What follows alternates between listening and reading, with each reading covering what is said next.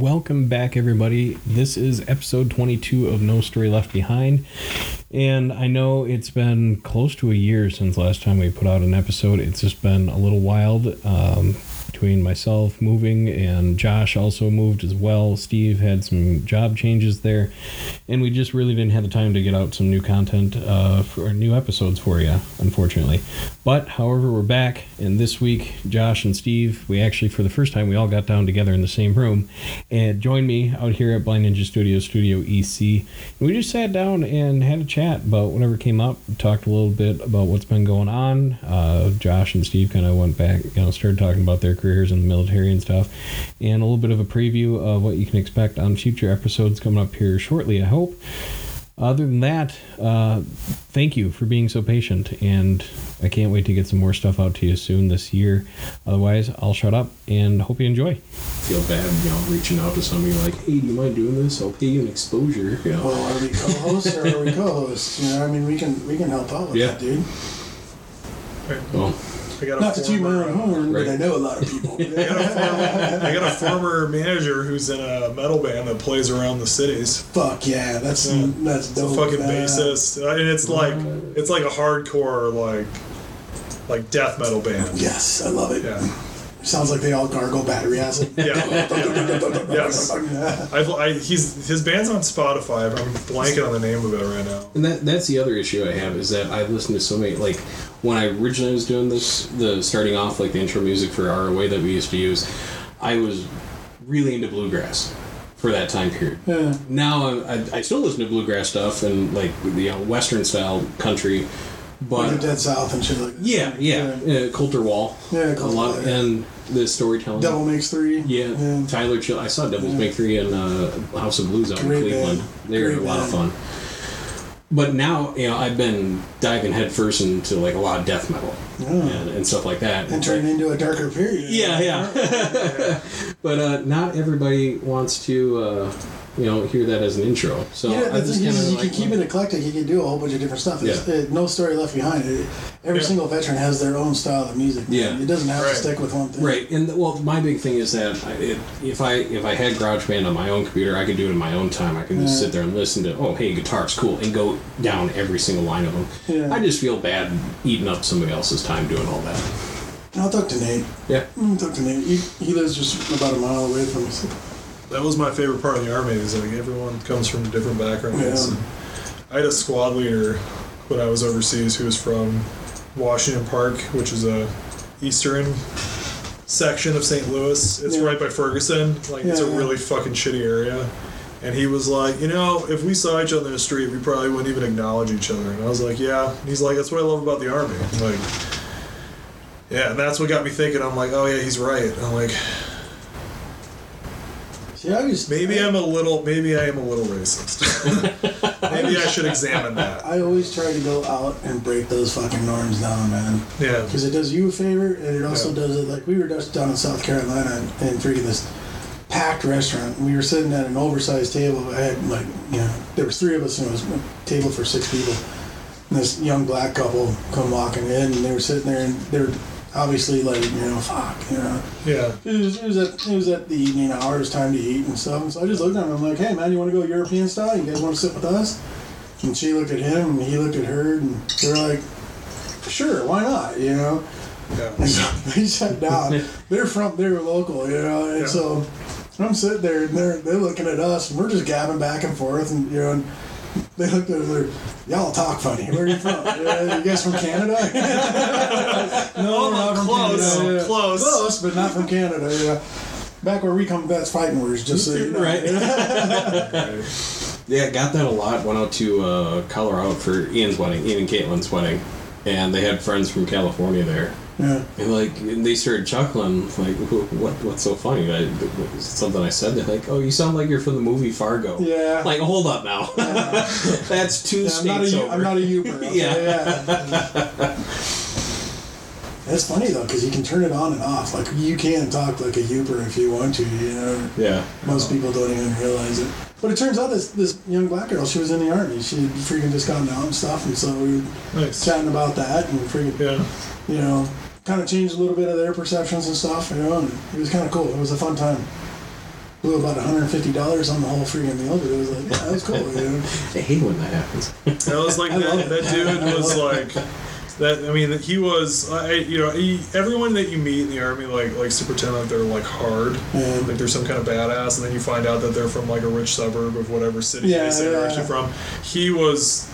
He was the one that I met that actually was was fucking hard, and you can tell because like he, he doesn't get like animated when he tells stories. He's just like, yeah, this is this thing that happened when I grew up. And you're like, holy shit, that's fucked up. It was like I it was like his uncle was high on crack and raped his sister, and him and his brother beat the fucking shit out of his uncle or something like that. He just told it like that's a thing that happened, and we're all like, what? yeah. But Street like he was, man, he was like he'd been demoted a couple times because he couldn't keep his mouth shut. But he he was back up to E five, and like just hanging out with him. There's like two or three things that he said that he said to me that like just stuck with me when I became a leader.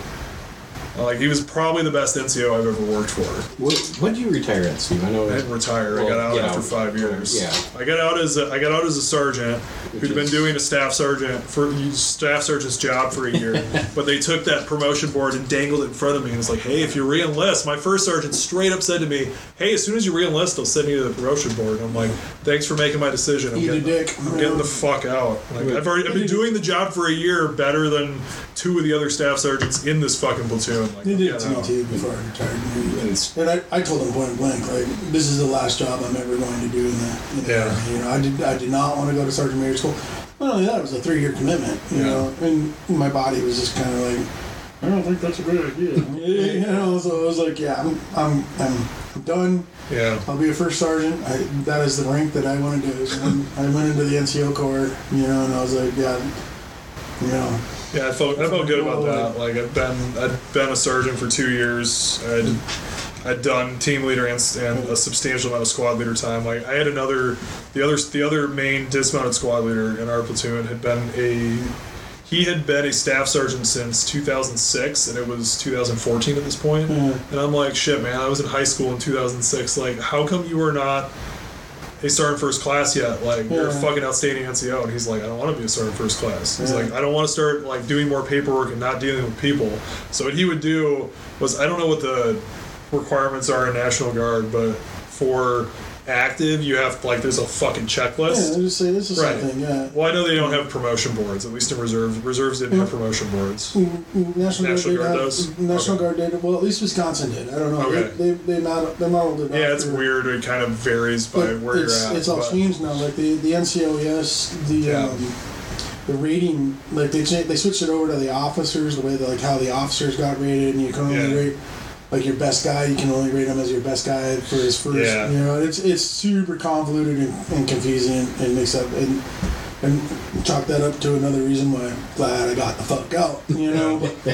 But, um, Well, But John- he, but he like had this whole checklist of shit that he had to do, and he just refused to take his official DA photo.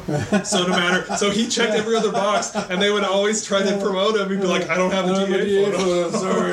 So he sat at, so What's he sat at, at staff sergeant. They eventually Department got of the. Army photo. So Oh, you have to so be that's like You have to be in, your- you have to be in your class uniform. A's Yeah, dress yeah. uniform. Think of it like glamour shots for the Yeah. army. They finally, they did finally get him.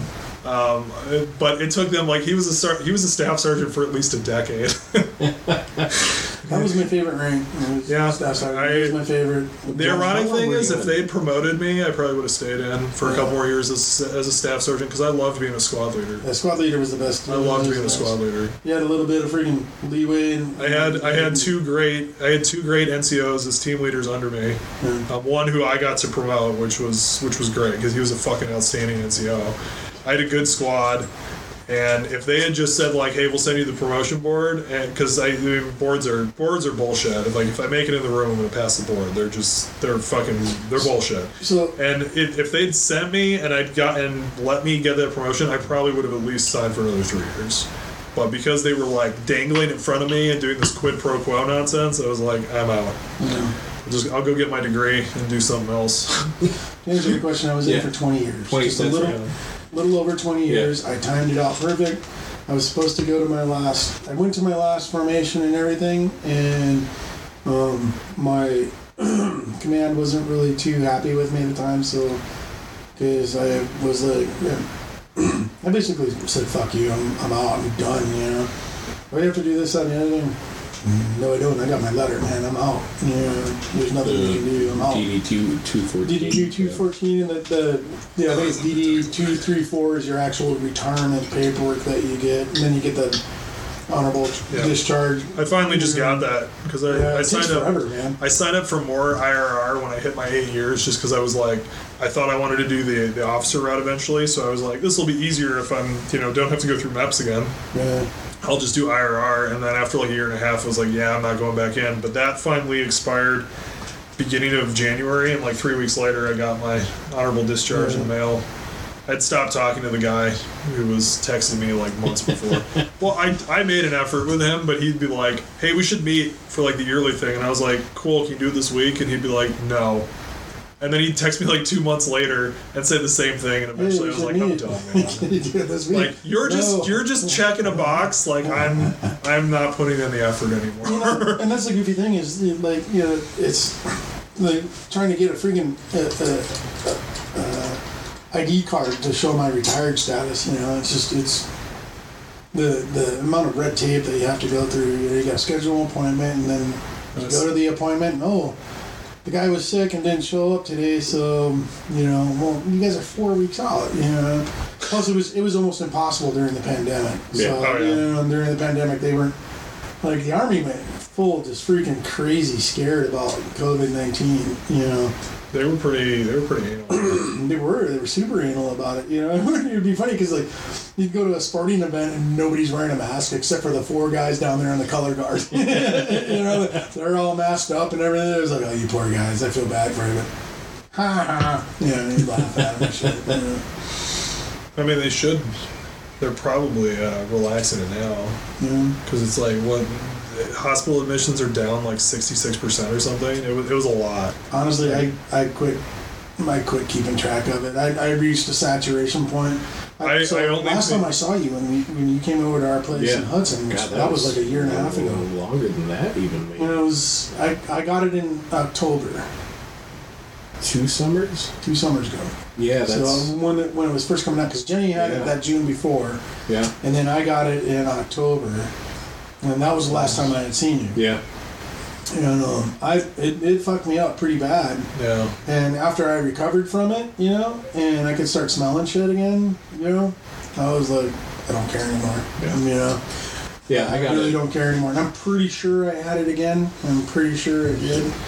But at this point, I was like, you know, I, I don't care anymore. I got it once. It was October 2020. Yeah. Um, because I You woke up. right after I did. No. Was it? Yeah, I think maybe it was. Because everybody that was at my house that day got course. COVID except for Yeah. my wife because she had already had it. Yeah. everybody got COVID.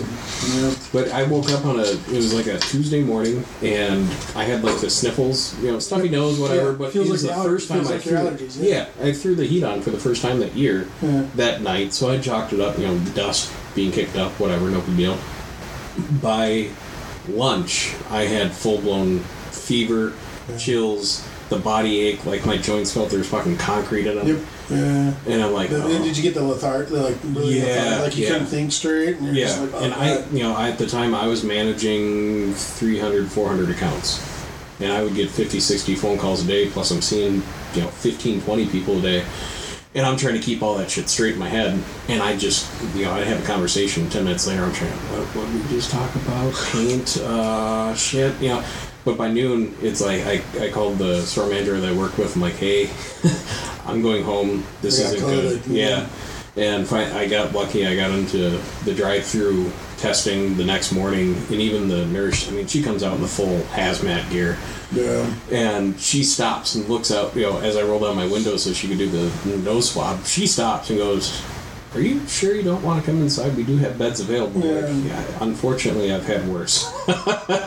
but yeah, let's just get this over with. But yeah, the fever kicked my ass for five days straight. So the, the thing that I thought was the weirdest about it. So I, I had the same thing happen. I, I just the body ache was insane. The fever Yeah. was insane, and um, And to me, it felt like bronchitis. I thought I had bronchitis, you know. So I called into work a couple Oh, days. that shit sucks. yeah, I've had that it, it was the same twice. That sucks. thing, you know. I and never noticed any breathing issues, and I have. I had breathing. I, I had breathing issues later on. Yeah. And the breathing issue, like Jenny got COVID and pneumonia, so she was in the hospital for four Yeah. days. Jeez. which was scary as fuck, you know. But anyways, so I didn't. Re- I was just like, I got up in the morning. I'm trying to, gut, I'm, you know, suck it up, drive on, man. I'm trying Yeah. to, I'm trying to fucking gut it out. And I go in and I wake up in the morning. I'm like, oh god, I feel like crap. Oh god, what am I gonna do? So I go to make coffee, doing my normal morning routine. I go to make coffee and freaking pop open the coffee. I grind my own beans because I'm a coffee Nazi. Yeah.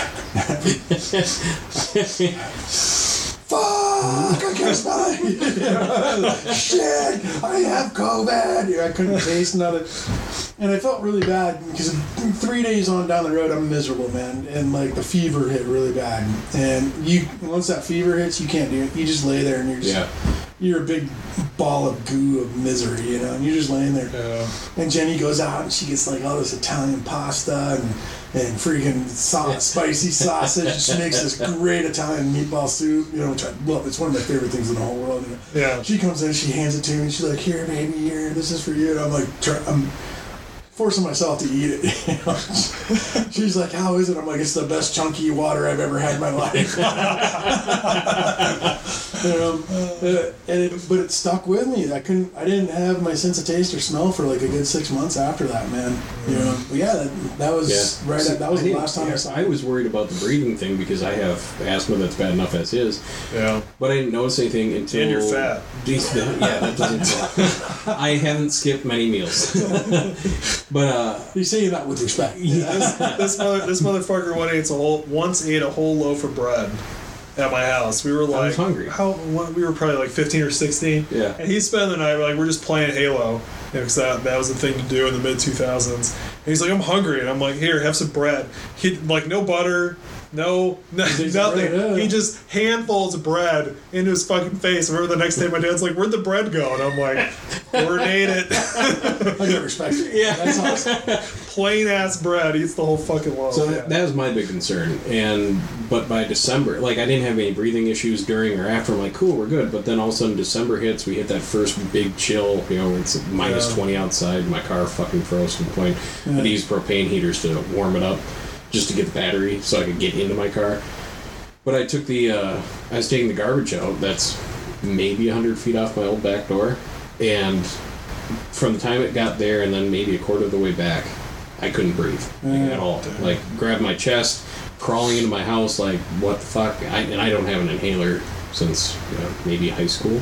Yeah. like, Well, oh, this is not good. There- You don't keep a rescue inhaler? No, no, because it's mine is mostly I get it if I'm doing a lot of cardio. Okay. I can run quarter mile, half mile maybe before. Do you get like seasonal stuff? Because like uh, my lungs got fucked up in Iraq, you know, and so like I take this freaking, it's like this pink disc thing that I get. Yeah. I, I only use it every now and then because like I started reading some of the side effects and I was like, yeah, burn pits. Yeah, burn pits, yeah, yeah. Yeah. I slept right next to one for. You on the, a you year on the registry? Yeah. Yep. Uh, I still got to do that. Yeah, it's it, It's yeah, so yeah. Like I came back from Iraq and my lungs, and almost every single person who was in that unit that I know, um, still talk to, they all have lung issues as well. You know, so I got like this Advair thing and fucking up the microphone here, but um, and but I keep a rescue inhaler every now and then because if like I if I go from a really warm environment to a really cold environment, dude, it's gnarly. You know, like, below I'm like- zero will oh, screw me Yeah. up if I'm doing if aside from just like normal walking around but you know like I had to go deliver I think we were pushing me and my system went out and had to run 600 gallons out to a job site Yeah. and that killed me but it was also minus 32 with wind chill but as soon as I you know get back in the you know I'm running the, the truck and once I get back in the heat it's fine again Yeah. I, it, albeit I kind of I used to be pretty good and have it all managed until I was 21 22 got introduced to cigars Oh yeah. and nobody I'll told me that not to inhale cigars so I Oh, was inhaling God. for 10 or 2 years and Jesus, I that's didn't think much drinking of paint it thinner, dude. Yeah. Damn. and I, the, the first time I noticed that it was an issue is when I jumped into into uh, the the St. Croix River. We are just swimming off the dock and everything. I got ten feet and I thought I was gonna drown. I'm like, I probably shouldn't be inhaling these. Yeah. It's weird too, because like most people who smoke and then they try to smoke cigars, they almost always try to inhale them. Yeah. like, you know, I'm so glad I quit smoking. I quit. You dipping. trying to swim between islands? No, we're uh, down off at a buddy's place. His parents were kind of between Hudson and Stillwater up on the bluffs, but they have the the trail that goes down to their own little like that. Their cul-de-sac had their own little beach area, Okay. so we're just swimming off that. So those Okay, islands, those islands are Lake St. No, it's it's on the river.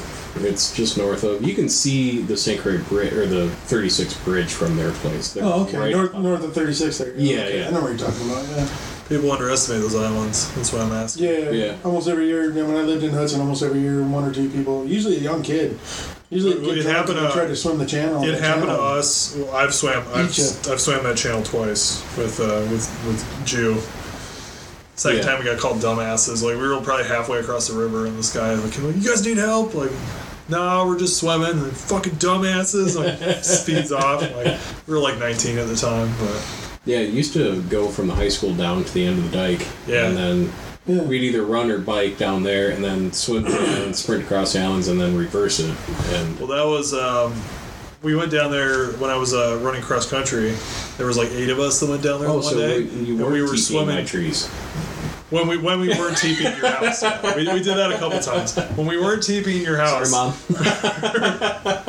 back to back, wasn't it like back to back weeks or something? Yes, was- because my mom would wake me up at six thirty in the fucking morning on a Saturday to go clean it up. She's like, "Who did this?" Like, I, I don't. if it makes you feel better, I felt I felt kind of bad while I was Just pull doing it of the trees and Just hose it down with water or something. yeah. I don't know. Get But- septic stuff. She was mad because the neighbors would see. I'm like, I don't. So we went down there. So we went down there the one day, and there's like eight of us, and we swam like two or three islands out, and we're coming back between like two of the bigger ones, where it's it's a couple hundred meter swim, which doesn't sound like a lot, but swimming's a lot harder than running. And we're like maybe halfway, and Prue's leg cramps. Oh, And he's a big dude. Yeah. Like Prue is a big dude. And I hear him fucking yelling, and I'm, I'm a good swimmer. Like I was a mediocre runner, but I was I was a really good swimmer. And I hear him fucking like screaming, and his head's going under. And I swam like 100 meters back out there, grabbed his ass around like around his neck, and I dragged him back to the island because his his calf had cramped and he couldn't fucking he couldn't deal with it in the water. I'm like, man, what what were you gonna do if I wasn't here? yeah. It's like, I don't know. My camp. you were gonna die. One of the one of the funniest times I ever scared my wife is it was it was about freaking three o'clock in the morning. and I got a freaking really bad calf cramp, and Mina woke me up out of a dead Shit sleep. sucks. And I freaking I came out screaming. And it was, ah! About sent my wife through the room. And, what the fuck's going on? Shut up, rub my calf. No, I had my. We did Tough Mudder as our charity event when I was in the fraternity. And the very last thing you do, last real event, I mean, you run through the taser wires, but there's like Yeah. one in ten that are active anyway. You jump Taser off a 50. That sounds amazing. yeah. Well, after the car battery to back then, it wasn't shit. Uh, but you jump Like off Tingle? a 50 foot drop into a pool of water. And they have rescue divers. And of course, this is, and when they did in Somerset that year, it was 12 point something miles. And I mean, you go at your own pace, it's not bad, very manageable. But I was dehydrated by the end of that. The second I hit water, I felt my calf just cramp up. My, my foot is touching my ass because I can't unbend my leg. I'm just kicking myself to the, the surface. And I look at the nearest safety diver, and he's about to say, Are you okay? I'm like, Calf cramp? Calf cramp? he's like, Oh, it happens all the time, Con. That's hilarious. First time that happened to me was I, I was swimming. I got done with like probably a six, seven thousand yard workout, and I'm I'm cooling down, and my right calf goes, and I'm just like my head's out of the water. I'm like motherfucker! Like I'm just I'm cussing a blue streak. I'm like trying to get to the side, and my left calf goes, and now I'm just like fucking every other every word out of my mouth. Like, Motherfucker, son of a bitch! I get to the side, and the little kids that were that swam after us are all standing there. And they're all like, and my coach, my coach is like, "Shut up!" I'm like, "My calves!" Like, yeah, I'm sure. Uh, Totally- totally I'm sure a bunch of those. I'm the sure a bunch of those eight-year-olds got an education in, in cussing that day. that shit hurts though, and like you can't you can't do anything with that leg once it goes until you get that that cramp out. right. No. So we did it. We did a couple of interviews for the show while we were on the pandemic, right? Yeah, we did. Yeah, because I was I was still at the What house. we and do? we Before We we had- did we that had one guy. Two or interview. We three. had Joe on Yeah. in April. I think we had we had Dakota on at one point. Yeah, Dakota. That's right. He was the first Zoom interview, Yeah, I did and ever. then we had It was the first what? Zoom interview I've ever done. and then we had your we had your buddy. Dustin. Yeah. Dustin, we I had the just- one- Yeah, I knew him. We had the one Nina. from what? Yeah, and then we had the one from the Air Force. Yes, So, uh, yeah, he was a gunner on Spooky. Yeah, Yeah. Casey. Uh, Casey. Something I can't think of his last name now. was, That was Nina, was. Nina the last one we did? Yeah, it was. It was a good one. It was. So what have you guys been doing since then? Uh, work. Two of us have moved. Yeah. Well, I moved. Uh, so I moved. Well, I got a call last September. As we're talking now, it's March. Uh, I got a call in September. My boss was like, "Hey, there's a spot opening up in Eau Claire. Are you interested?" And I said, "No, not really. Been there, done that. But thank you." Then they called me back two weeks later. Said, "Hey, we'll give you this massive raise." And I said, "Well, since you put it that way, yeah, I kind of want to go to Eau change Claire." the dynamics of the Yeah, conversation. Yeah. And um, well, part of that was I said, well, let me go down there. I went down to where I'm at now, the new store. Well, it's not new, new for me, and met my assistant manager who has been there. He started part time in college. He's been with the company for four years. The staff had been there. The newest employee has been there for a year. So everybody knows what they're doing. I didn't have to re- reinvent the wheel. So that's the big reason why I took it. And yeah, uh, all of a sudden got the green light in early October from my immediate bosses, but then of course corporate had to give the final sign off and they took three weeks. So it went from working my job one day to, hey, you start on Monday. Go, what? but thankfully in that three weeks gave me a chance to tell my customers and, you know, start looking for a place and everything. But yeah, that, that sucked up a lot of my bandwidth. Um, and then of course you, I think we reached out. So originally we wanted to get together, what, last fall to start Yeah, this new project. Uh, who's from? Yeah, it's. Uh, I just wanted to go through listening to other podcasts that kind of break down other books and stuff that have actually caused me to go and buy those books and stuff. I had the same idea with uh, Clear the Prop. Memoirs of a World War II troop carrier crew chief and the li- lifelong pilot, uh, Elmer Wishart, who I got to meet and interview back in 2020, I think it is. Is he still alive? Yeah, yeah, just turned 100 Wow. back in December. So he's 99 when I met him. And he used, so he's the first full time uh, pilot instructor for Rusk County ever. And of course, you know, World War II vet. And he used to go to the high school and talk to the students every, you know, I think every semester, every year, or something like that. And it, was, it must have been an administration change, or maybe that teacher retired, whatever the case was. He hadn't talked to anybody in 15 ish years or so. Yeah. But the reason I found out about him is because uh, one of my customers mentioned, "Oh, you do a podcast, blah blah. You should talk to Elmer." I'm like, "Who's Elmer?" Like, and started giving me a brief description of what he's done, and mentioned he has a book. I'm like, "Oh, cool." So I bought the book, started reading. I'm like, "Holy shit, I want to meet this guy." Technically, about three bucks. Yeah, yeah. and uh, yeah, and, and got to talk to him. And for being 99 years old, I mean, st- uh, sharp as a whistle on all the stories, and then some more, and got to expand on a bunch of stuff. Sorry, I don't know. Why I didn't know whistles were sharp.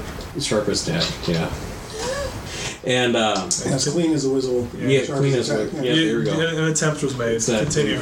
It's Boondock Saints annual Boondock Saints movie coming. Um, Like a tree But yeah, when I was when he pull up, he lives out in the outside of town. There's like three or four houses by him, and I'm pulling up, and of course it's well, you know Justin, uh, gauged ears. Yeah. He's got p- face piercings, tattoos, gauged ears.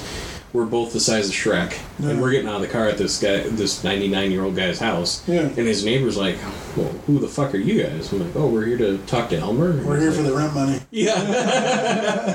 and he's like, well, why are you talking to Elmer? He's a crew chief back in World War II, flew all over the world, wrote a book. He goes, really? I didn't know that. I'm like, how the fuck? What?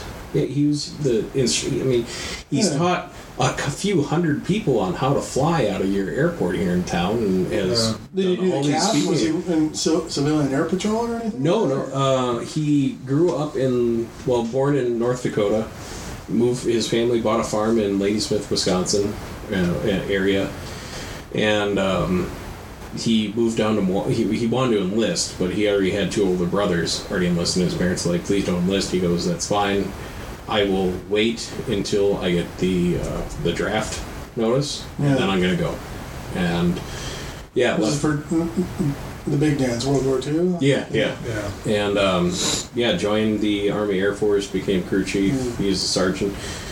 Came back Clearly, I read- afterwards. Yeah, Yeah. Yeah. So clearly, I read the book. yeah.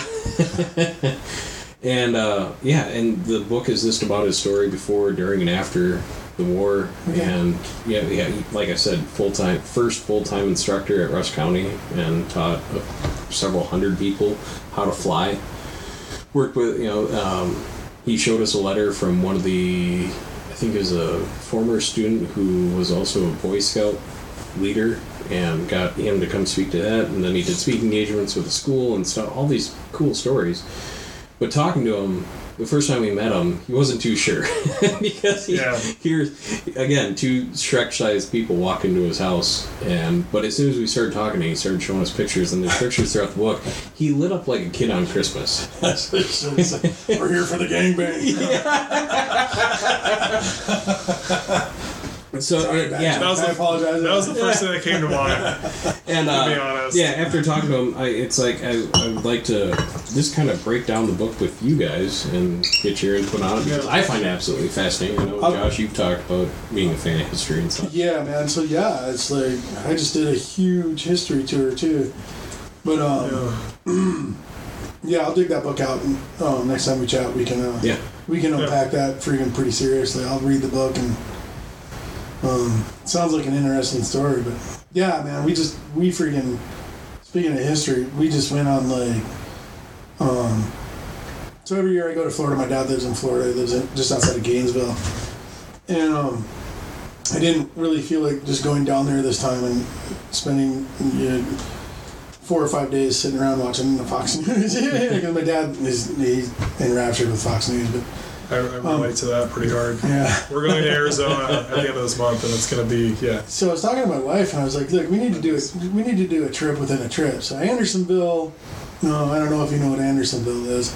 Yeah. Um, you know what Andersonville Yeah. is. Almost everybody in the army's heard of it. So Andersonville is a, a Civil War era prison that the Confederates ran, and it was almost like the Holocaust type concentration camp before the concentration camps and the Holocaust happened.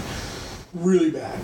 and then you shoot about two hours straight east, and you got Savannah, Georgia. uh, You know, which is if you know your Civil War history, you know. Sherman's march across. He hit Atlanta, then he went down straight down to Savannah, and then he shot over to Charleston. You know, shot up the coast. Burned everything along the way. Yeah, he yeah yeah. It was scorched earth. All this. he was the first uh, one who invented it. You know. Was it a year or two ago, when they were really big on renaming all the like all the army bases that were named after Civil War generals? I was Yeah. like, well, shit. If you're gonna rename Fort Benning, Sherman, call it yeah, Fort Sherman. Sherman, yeah. Rub some more salt in that wound. Uh, every single Southerner out there was like, "That's not a good idea."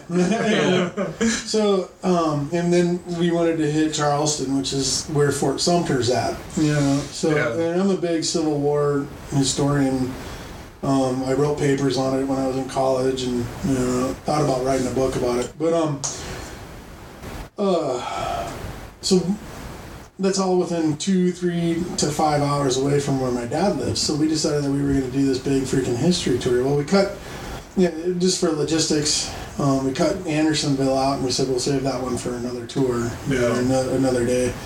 So we shot up to Savannah. and We went to the Eighth Air Force. They have their own museum there in Savannah, Georgia Yeah. and it was one of the coolest places I've ever been, man. And um, my dad actually looked up some of our family history, and um, we had a family member who flew with the 8th Air Force, and you can go to that museum and they will pull up his entire service record That's really cool. for you. Yeah, the guy ended up. Um, he got well. He wasn't killed in action, but he died in action. So he had an equipment malfunction, and his, he was a tail gunner on a B twenty four, and the B twenty four had gone in. They had done their run, and they had saw some action as they were coming back. They had an equipment failure, and he died because of loss of oxygen. Uh, And when they found his body, he was like six to eight inches away from hitting his reserve, getting his reserve, and he died. He passed out, and then you know lost consciousness and died. So we get we were reading about this. We found some old di- diaries that he had written, some you know pages, the the actual units, his history and stuff. Super cool, you know. Um, then we shot over to Charleston and spent three days in Charleston. And saw Fort Sumter, the Yorktown, a couple other warships. They had this old ass submarine, which I was like, "You're crazy if you think I'm getting on that," because I don't, yeah, I don't deal well with them. Was it actually in the water? Or? It was in the water. Yeah, it was all rusted out, and it was like it was like it was leaking in the water.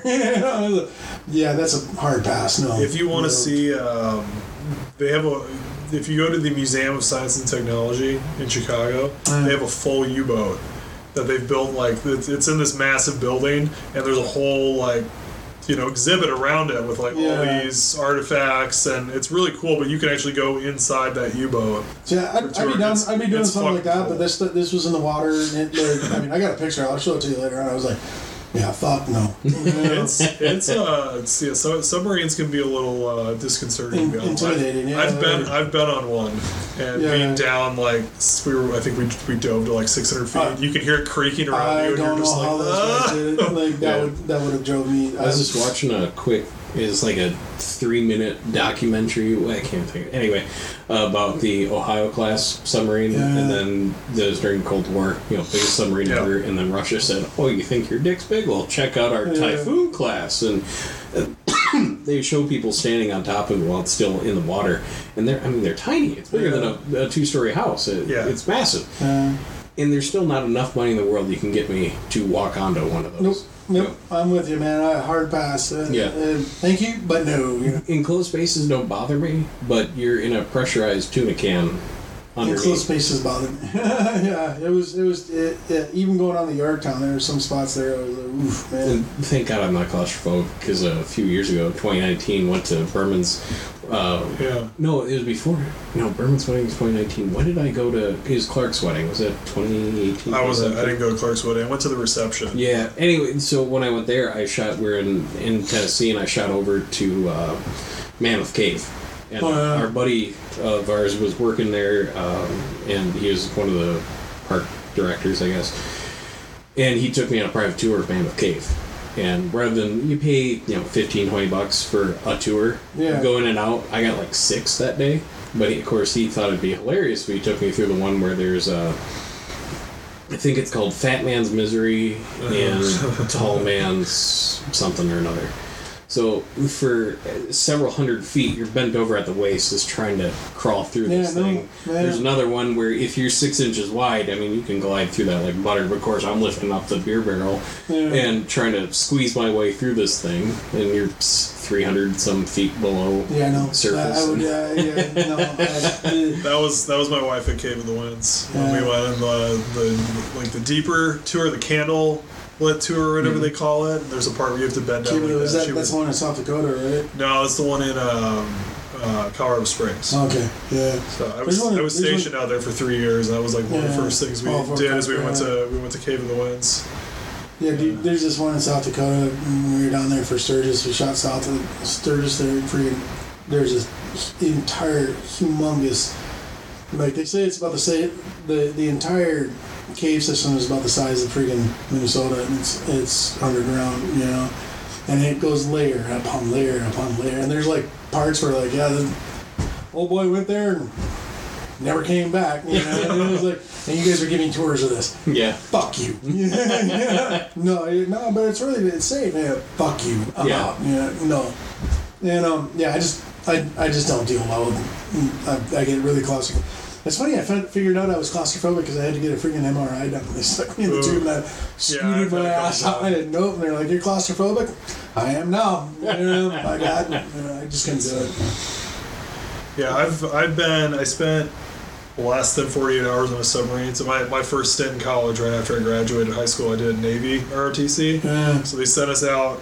I think the summer between my freshman um, sophomore year, they sent us out to Norfolk for a month, and they just like had us do like you know a week with the different communities to kind of see what it was like and what we were interested in doing. And we went down to Kings Bay, Georgia, Yep. for a week Yep. at the submarine base, which that's how that's actually how I got my secret clearance because you had to have a secret clearance to set foot on the submarine. And we were on there for like a little under 48 hours, but yeah, they at one point they dove down to like 600 feet and they started doing they call them uh, I'm trying to remember what it's called. It's like angles and dangles, I think, where they like go down five degrees and they go up five degrees and they go down ten degrees and they just keep going to like it was like thirty or thirty-five degrees. And when they're going down thirty-five degrees, you could lean all the way back and almost touch the ground without falling over because you're you're on such a steep such a steep incline. incline. And when they did that one, I guess the XO was like asleep in his bed and, he, and it rolled him out of his bed. And all the officers thought it was like the funniest shit in the world because he's like a fucking 05 or something, dude. Came rolling out of his bed. Um, but the the morning we were headed back, so we went like 80 miles off the coast. I went up at like four in the morning. The guy who was on watch was like just stoked to have someone else up there because he's usually sitting up there by himself, and so he's like showing me pictures of his kids and shit. But like as the, bonding, and you're just yeah, I'm just like I'm just like taking in the ocean. Like, there was a full moon. It was fucking great. And as like the sun started to come up, this pot of dolphins showed up in front of the submarine, and there there's like probably 50 dolphins Yeah, just they, like, swimming, yeah, just swimming in front of the submarine. I took video of it, but I've lost it since. Um, but at one point, one like jumped up, and the wave went out, and it landed on the submarine, and it must have got knocked out. It just like laid there for a couple seconds, and I'm like, is that is that thing all right? He's like, ah, I'm sure it's fine. And like five seconds later, I think it came to and it started like flapping around and rolled off the side. Fucking knocked its ass out. it's a Russian goddamn dolphin. And like, especially being tall or being bigger on the submarine, like, yeah, you can't uh, you can't move without like bumping into something. And and I'd gotten sunburned because I fell asleep on the beach for like an hour, like two days before, so my whole upper body was fried, and I kept bumping into shit. Uh, but it was, yeah, I don't know that I could do that for a was job. thinking the- Russian dolphin. Did you guys ever see? I, I, it's on the internet, so take it as a grain of salt. I'm gonna call it like ninety percent bullshit.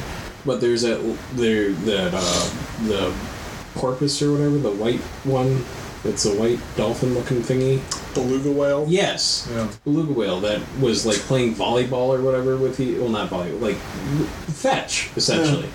Well, then, to, and they found like a harness on it, and turns out it was part of this Russian training program trying to use you know dolphins and whatnot to you know, Wouldn't surprise me. go find mines and shit like that. They've, they've, they've tried that shit in the past. Yeah, I know the Americans did that Yeah, too. they tried that shit with dolphins. I mean, dolphins are smart. but people are And like, they got oh, that, it's, that echolocation that Yeah. is, is like, oh, it's so insanely cute. This accurate. dolphin is playing fetch with us, and turns out it's actually trained to actually do It's a it. Russian whale. Yeah, like Jesus Christ. I don't know, man. Freaking Russians are. I don't know. We did the same shit too, though. I can't really talk all that much. Cold War was a So, what have you been doing since the freaking pandemic kicked off?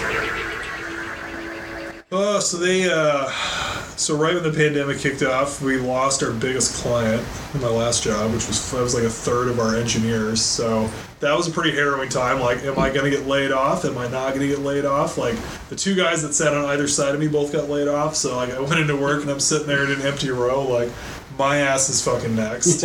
um, so they offered to let me go to Texas for a while to uh, work on a Lockheed Martin project, and I was like, yes, I will take that. So I spent the back half of 2020 traveling to Fort Worth. Did you uh, ever to get work out to down the there. I told you about? No, uh, so much shit was closed, man, because that was still like 2020 Yeah. at the time. Um, and then I, I did that through the middle of 2021, and then ended up uh, ended up leaving that job. I work at Northrop Grumman now. So they How's that offered- going? Uh, it's pretty pretty good so Are you back from? I know you're in Iowa. No, for I, the I never state. went. I never went to Iowa. I No. was supposed to go to Iowa. Um, Oh, so the weekend where we could have originally done this, uh, you Yeah. weren't gone. they were well. They were like, "You're gonna go," and then I didn't go. Yeah. Um, it was part of the reason. It was that was kind of a dumb project. It's one of the reasons I left. Uh, but it's yeah. I mean, they gave me a 19% raise to switch jobs, so Not it's pretty. yeah. yeah. So same company then, or just different department, or No, I completely left. I Oh, worked okay. for a, Yeah. I worked for a company that con- that contracted out um, because most most companies don't end up testing a lot of their own software because it's kind of tedious and they their employees don't want to do it. So we'd get contracted out to do that. Uh, I hear Adobe's hiring right now, so they can I'm fix still- their bug in their software. I'm still uh, testing software, but it's at a different level. Instead of like a base code level, I'm testing on like actual hardware.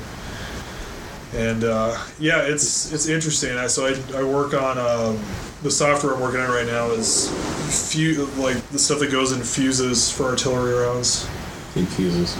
What? What do you mean infused? Fuses. Oh, Like fuses. that I goes thought you in, said that goes in, infuses. that goes into the fuse on the artillery round. Gotcha. There's, it's like a, it's called like a multi-option fuse for artillery. You can set it to different things like um, It's a gunpowder infused IP. whether it's yeah, you, you can set in it to like point detonate, delayed, um, air burst. Airburst. Like, Sure. but instead of having like four different rounds, it's just a different fuse on the same round. You know, that's you that's kind of the way the army, the, like all military in general, has been going. It's like trying to have one thing that can do five different things instead of having you know five different things. It's like the F thirty five they got for three different jobs. It's supposed Sure. to replace three different aircraft.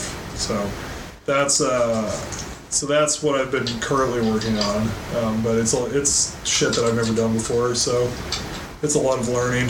See, I assume that so every artillery video I've seen that's come out of say the last five years, it's still you know hold the string and turn your head away. Somewhat. But it's the it's Yeah. the shell and the fuse itself. They got that's- laser guided seem to be the old copperhead system. Yeah, I started mean, out they with the did- copperhead system. That's one of the things that the facility I work at does too. Is the uh, canards, which go on the front of the artillery round. Been developing smart ones that'll let it like adjust mid-flight, which is good because most artillerymen fucking suck at their jobs. you can you can send that to Berman. Too.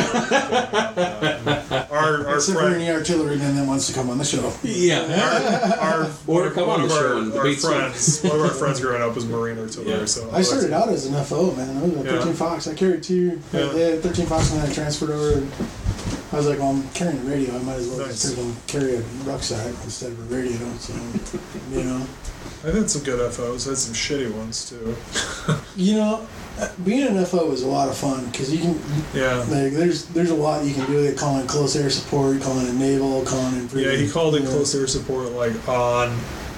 I wasn't with that section of the platoon, thankfully, but he called in close air support on them, and like the Yeah. A10s, like they could see the Danger A10 coming down. yeah. It was like 200 meters away. They're out there waving like stop. Yeah, doing the old thing from uh, when we His soldiers. he, yeah. they pulled him off after that. He was like permanent, um, permanent COR after that. yeah. He literally was just in charge of uh, maintaining the guard positions because Yep. they were they were like you just about got people killed by It's- a fucking A10. It's weird too because like the way the doctrine was going, almost every, they they started training infantry guys as on how to call in. Oh, yeah. mostly it was mostly Yeah. calling in artillery, but they started Yeah. working with close air support too. So I mean, almost all the infantry guys knew how to Yeah, knew how to do it. yeah. They had So- all. Uh, we were all trained up on how to. Uh, Hey, you were to call for infantry, weren't you? Yeah, Yeah. Well, you had to. I mean, if you're in Colorado, then it's Fort Fort Carlson, right? Carson. Carson. Yeah, Carlson. I mean, there's plenty of posts on Carson, but yeah, it's for it's fourth ID. Fourth ID. That's right. Yeah. I was at Bliss to start with first AD. We were the one light brigade that they had there, which since has been deactivated. But they wanted like it's it's a fucking armored division, but they wanted a light brigade. That's So what they did. when, when they when they told me they were sending me to to uh, to Bliss, my drill sergeants are like, yeah, well, El Paso kind of sucks, but hey, at least you'll get a ride. And then I got and then I got there and they're like, we're light. We're going Like, light. You're Yeah. fucking walking everywhere. Cool thing about light though is you get more freaking. You get to you know air assault and all that stuff. You get to go freaking play with We- the air guys. You know. We did have a couple. We, we did have a couple um, missions where we got dropped off via Chinook. Yeah. One, uh, Joe, who was on the podcast, Yeah. puked on the one. It was it's great. We, we had to do a lot of like you know touchdowns. They they would touch down like six or seven times because we did it at night and it was so the Taliban didn't really know where we'd actually been dropped off at and. Uh, I think just like that constant up and down was just too much for him, and he. Chinooks he, are weird though. Chinooks, Yeah. don't- Chinooks, because that they're weird when you're riding in them. Yeah. Because you feel like you're going forward, but you're looking out the back. Yeah, it thing, fucks you that up. Thing, that thing turns by that back rotor. You know. Yeah, it fucks, So it when you're going you up. forward and all of a sudden it swings over like that, and you're still feeling like you're, it, it messes with you a little bit. It takes a little bit of adjustment. you Yeah, know? it So anyone listening that doesn't know what a Chinook is, that's the dual prop. It's dual prop. Yeah. yeah. it- what designed originally as a troop carrier? Or They cargo? they've been making them True, since cargo, Vietnam days, yeah. man. They, they I think it was designed for it Because you can put a shitload in that thing. well it was so the Marines Okay. used to have that that helicopter. It looked like a big grasshopper. And two pilots sat way high up, but you could cram Yeah. you could cram like thirty dudes into that thing. Remember the movie, uh, sea- Full Metal sea Jacket? stallion. Yeah. You know, and they're flying along, and that gunner's just killing freaking Vietnamese people. You know, and, and that was the helicopter that the Chinook replaced because they phased that thing out. That was more of a Marine helicopter, and then the Marines came up with Chinook. Yeah. But then the Army and everybody else was like, "Yeah, man, that's a great design. It's been it's been in service since the '60s. It's a it, Yeah. great is it the platform."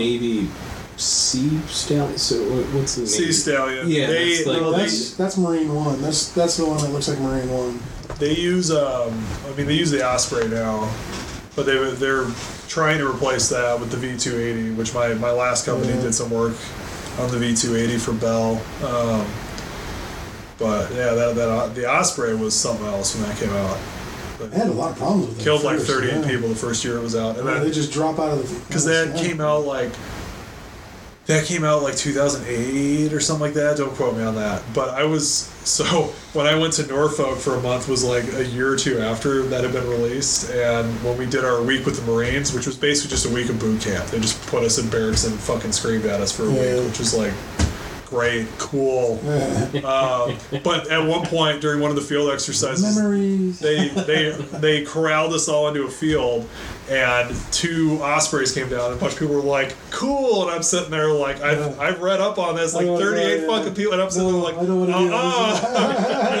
no like I don't want to do this, man. so they crammed us all on there and then the uh, the pilot did everything in his power to get people to puke um, you can feel it when it kicks because that's the one where the rotor, Yeah. like it'll be like a helicopter, then it'll flip to a prop plane. Yeah, you, you can forward, feel yeah. that shit kick in when it flips to Does it plane drop a mode. little bit? It drops a little bit and then it just like accelerates rapidly. And then he was you know banking ninety degrees Yeah, back and for the earth forth. and He shit, got a yeah. couple kids. He almost got me.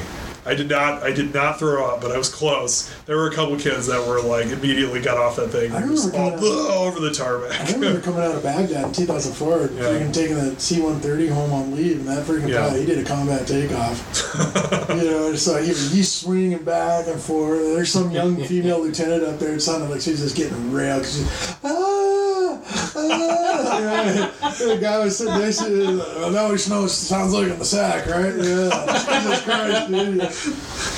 But yeah, I, I remember the crew chief like, if you puke on this, I am not cleaning it up. And I sure enough, some guy rolling it in there freaking. I've I was fun. I thought it was fun. I was like, shit, yeah, man, this is a hot dog. Let's go. I got it once, and that was we were when I was going out on R and R. So I got to Afghanistan right when they were notionally going to do nine month deployments Mm. instead of year deployments, so they didn't have to give you R and R. But our battalion fucked it up, and they they made it for like 273 days or something. It was just outside that, so they had to give us R and R. So then they ended up pushing it to like 11 months, you know, to get their money's worth. But so I, I'm going out on R and R, and there's there's like three of us from the battalion, and one is the battalion. Um, Is that when I think you he came was- back and got me absolutely? yeah, that's when I brought the absinthe back Yeah. and damn near killed you with it. Nice. But he, uh, That's some because good we because we stopped Yeah. in Germany on the way Yeah, back. that was So- real absinthe too. They had wormwood in Yep. Yeah. So we, I got that bottle. so one of the guys going out was the major who was in charge of S three, and he was you know constantly swinging his dick around, and we're we're out there on the. Uh, um, the LZ for the tiny ass little fob that we had, and it was like, it was the winds were bad. It was like probably at least 60, 70 mile an hour winds. We should not have flown that day. Um, Army Army aircraft would not fly. Like air was very red, but we had one of the civilian. Um, it wasn't a Chinook. It was one of the bigger civilian choppers that they fly in and out. And they were like, "Yeah, sure, we'll fly." And he's like, "I got us a ride on them." And we're like, me and the other guy are like, "Motherfucker! Like, can't we just wait till tomorrow?" So we get on this, and we're only eight miles from Fob Shank in RC East, which is like one of the biggest. It was Yeah. one of the biggest fobs in in RC East. So I'm like, this will be a short flight. Nah. So we're we're here. Shake's here. They did this on all the other fobs. So they kept going down and picking people up, and it was like a two-hour flight at that point. They turned it into. And at one point, we hit a pocket of what the pilots call bad air, and we went in. We lost a thousand. We lost a thousand feet of altitude. We, we were we were in free fall for probably about four seconds. It felt a lot longer. Damn near hit the mountain, and we came out of that, and we came out of it like this. And I knew as soon as we came out of that, I'm like, I'm not, I'm not gonna make it. the majors like turned to me like, Private, how many rounds do you have for that machine gun? Because we we almost hit the mountain, and I'm like, I'm like, sir, I got like hundred rounds. If we hit the mountain, we're fucking dead. like, like even if we don't die in the crash, I'm just gonna shoot, shoot. look I'm gonna fucking shoot myself because I'm not getting captured. You want me to shoot the fucking mountain or what? Yeah. But so we did like maybe one or two stops after that, and then I'm like I, am feeling it, and the the crew chief definitely saw me because he hands me a puke bag, and I, I lost it after that. But that was the only time I've thrown up in an aircraft was uh, almost hitting a fucking mountain because you know flying on a day we shouldn't have been fucking flying. Have you ever flying. been in an aircraft when it loses air like that? Yeah, And when I drops? was coming Yeah, back, I was it's flying not- back from Cleveland, Yeah. and we Especially left in in a thunderstorm. And like leading up to this, I was asleep before it even finished taxiing, Yeah. and then I'd just wake up at, during landing because you know the air pressure change. And we were flying from Cleveland to Minneapolis, so we came over the Great Lakes. Yep. Uh, So that's Michigan. Yeah, yeah. And pilot came on and said, "Hey, we're gonna we're expecting some turbulence. The storm's getting worse. Blah blah." blah. I'm like, eh, "Whatever, no big deal." And I start to nod off again, and all of a sudden we dropped. I think he said fourteen hundred feet Yeah. of elevation, like that, like you said, four seconds. We were less than four seconds. It feels a lot more than that. Yeah, it could have been a fucking lifetime for all I know because it put probably half the gray hair in my beard. and then on landing, apparently this was the pilot's first day landing a plane because he bounced the ass end of that plane off the tarmac. And I ripped up some seat with my when I puckered up on that. so, So, you, so you lost that altitude at about thirty-five thousand feet. Yeah, right? yeah. And imagine losing it when you're only about oh hell no! fifteen hundred to two thousand feet off the ground, and you're flying in between these mountains that are covered in fucking Taliban. New, new. Yeah, that was. Yeah, it didn't help that. So when whenever my company does a big, you know, company wide event, we all fly down on the 747s, everything. Get the free TV, but if you're just doing training like I was, then you're on the whatever plane sizes The regional from jets. a twin prop. Yep. yeah. The smallest jet that Delta has. MD-88s in or the fl- whatever, Yeah, yeah. and I could. I'm standing in there like my head's. The, the, the turbulence is always weird. The Oh, chop is yeah. a little, Yeah. little Yeah. worse smaller planes. It for is. some reason. There's, I, I know there's supposed to be given the wings, but it does not help me when I'm looking out the window and I see the engine bouncing up and down X Yeah. amount of feet, and yeah, Yeah, the wings are like this. Yeah, Yeah, yeah, you're like- Jesus Christ. I mean they're they're they're designed that way. yes, I, I understand that. Why? I have, But a, I have, I have a degree in aerospace brain. engineering. Trust me, Yeah. they're designed that way. They have to. But that and they, doesn't and they make go me through feel better rigorous and they go through rigorous testing, like testing the actual break point of those things. I mean, yeah, they they could hit a break point, but you need to be in like hurricane force winds. Yeah. it's very it's very rare that a plane is brought down from turbulence. Yeah, like, it's- it's, almost it's- unheard of. Yeah. Even like Helicopters are more susceptible to it. There was that Southwest flight a couple years ago where like the casing came off the engine Yeah. and people were freaking the fuck out, and That's they, and they landed because weird, people were freaking out. But it was like that doesn't really do anything. Like the casing is just there, you know, for aesthetics, and so people can't actually see the engine. Right. It didn't actually affect the performance of the aircraft at all. But people people were losing their shit because they could see the you know the inside of the engine. They're like, oh, we're all gonna die. Well, there's a lot of smoke coming off that thing too. There was a little bit, yeah. But at the same time, like you see, you watch movies, and you know, an, an engine will go on an aircraft, and it's like, and it fucking crashes. But like, one, there's four engines, Yeah, you can still And- glide. Yeah, and even if all four of them go out, like, they're, those are producing thrust in this direction, which is, in a you know, a, is perpendicular to gravity going this way. Like losing the forward momentum doesn't make you drop out of the sky. Like you can glide. A lot of those planes can glide for 30, 40 miles. yeah. Which And is find why somewhere I'm to fine land. with an airplane. If, okay, cool. We can, you know, well, you got Sully that lands a whatever size. Oh yeah, plane on the yeah. Landed in the Hudson Bay there. Yeah. Yeah. Yeah, That's but he had, he, had to, he had to react quick though because he had just taken Oh, off. Like absolutely. he didn't have, he wasn't cruising at thirty five thousand feet No, and had no. all this time. But you cannot pay Yeah. me enough money to get into a helicopter. Oh, I Because- love helicopters. Uh. They're They're- they're fun. No, They're fun. absolutely They're fun. No, because the second those propellers go out, it's just a bowling ball. It'll just be fun because you spin a lot on your way down. You know? Yeah. Well, You're I gonna mean, get knocked out before you- you, you- freaking hit. yeah, you're you're not you're not. Hey, what do they call it if you have engine or partial engine failure and then you just throw the motors back on to try to get enough lift right before you uh, full rotate or something like that? I was listening. I was reading A a book. helicopter? Yeah, it so the, it was a guy. He was. It's. I- I, think it's called the Secret War. He was part of the.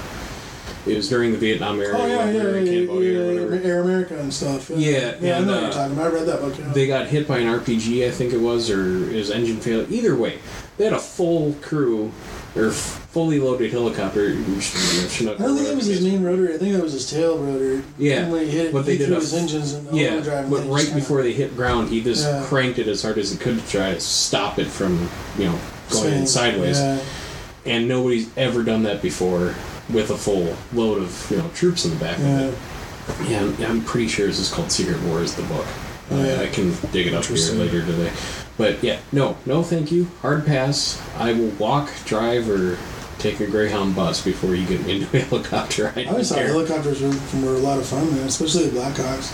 Although I know I like- Blackhawks, their, their their track record isn't all that stellar. I like Blackhawks better than Chinooks, even though Chinooks have a better track record Yeah. and are actually faster. Like Chinooks don't feel faster because it, feel, it feels like you're in a boat, kind of.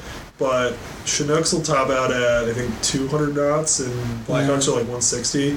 But the Blackhawks are a lot smaller, and it just feels more nimble and feels like you're less likely to get hit by an RPG. So What's uh? So I yeah, I remember when the war was kicking off in Iraq, right out the gate. There's a lot of coverage going on. Obviously, that was the thing.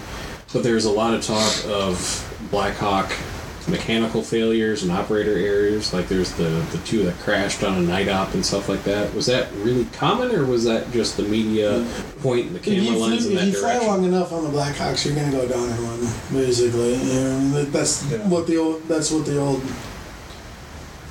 the old adage was. You know, is you, you, you fly on them long enough. I mean, they even allude to it in um, some of the books that the guys wrote, like the one they they did about when they were flying in to get um, Obama or not Obama, Osama bin Laden.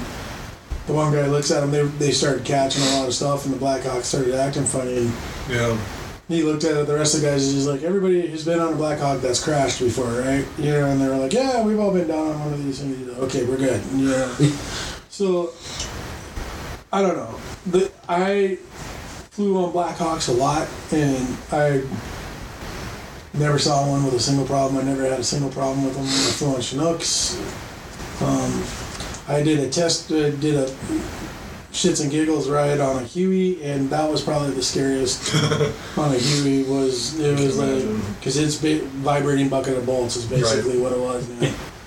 Loud, obnoxious. It was not a fun flight. You know, but the Blackhawks, I was always comfortable flying. And Yeah. Chinooks, I, I would yeah, fuck it, let's go. we've done a few times each, but Yeah. it was basically like we did a Chinook to get out to our cop because our, our cop was up in the mountains. Um, and it was pretty isolated from the rest of the province. There was one pass going in that was lined with IEDs. So they flew us in on a Chinook. They did figure eights around the uh, around the cop for a while. And when someone's finally like, "Why are we doing this?" Crew chief's like, "Oh, they're shooting RPGs at us." Like, That's fucking great. Uh, I, I wish I hadn't asked that question. Great. Uh, they dropped, but like we didn't leave.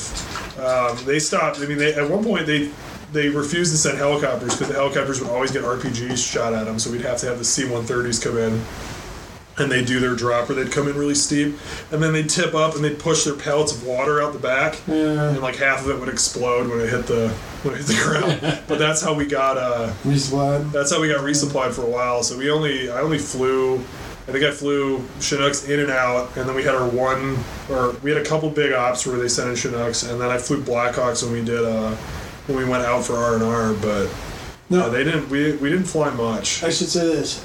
I only flew Chinooks and Blackhawks a couple times in, in theater. Most of our stuff was always in a training environment and back here in the States. So, I mean, and those are well, well, you know, the maintenance on them is, they're well maintained. So, Mhm. Yeah, I, I didn't do a whole lot of operational stuff in theater on Blackhawks or Chinooks. We only did a couple missions on either one. Most of our stuff was done with either Bradleys or um, we had a couple Mike 113s that was used just for okay. What's uh, Mike? Mike 113. Yeah. I mean, true. It's a. It looks like a tank.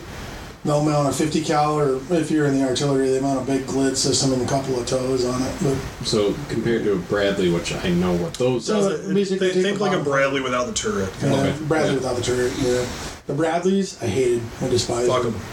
I fucking Fuck hated them. Steve, I, I spent 10 and a it half. I spent, yeah, we, well, because when I went to Carson, that was a heavy unit, and I'd, I'd missed NTC at uh, Bliss because uh, I showed up a month, less than a month before they were deploying. I think that was, uh, yeah, that was that was great coming out of basic training and all bright-eyed and bushy-tailed and told my wife, I'm like, I'm gonna go down there. I'm gonna find us an apartment. It's gonna be great. I'll take leave. I'll come back and get you. And I get down there, and they're like, Hey, uh, welcome to One for One. We're going to Afghanistan in three weeks. And I was like, Motherfucker. But I, the nice thing about that is I missed NTC. I didn't get. NTC was fun. I did not get that luxury at What's Carson. NTC? National Nas- Training Center. National Training Center. California. It's in the Mojave Desert.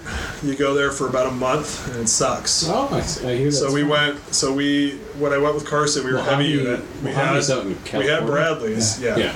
we had Bradleys, but so one of the Bradleys was deadline before we even went out to the box. That's what they call being out in the Call field. the There box. Sure. is the box derivative from the sandbox because it's just fucking sand, and so and Plus then, on the map, it looks like a big box. and then on the yeah that too. So if you're in the box, that's a field training exercise. Yeah, if you say, if people say they're in the box at NTC, it means they're actually out doing the training exercise. I've heard FTX. Is that still a thing? Field training exercise. Yeah. yeah, that's that's that's generic. Yeah, Yeah. that's- But you go to you go to basic and you have an FTX. Sure. anyway, we had two more Bradleys deadline on the way out there. So we had one Bradley, and we had one.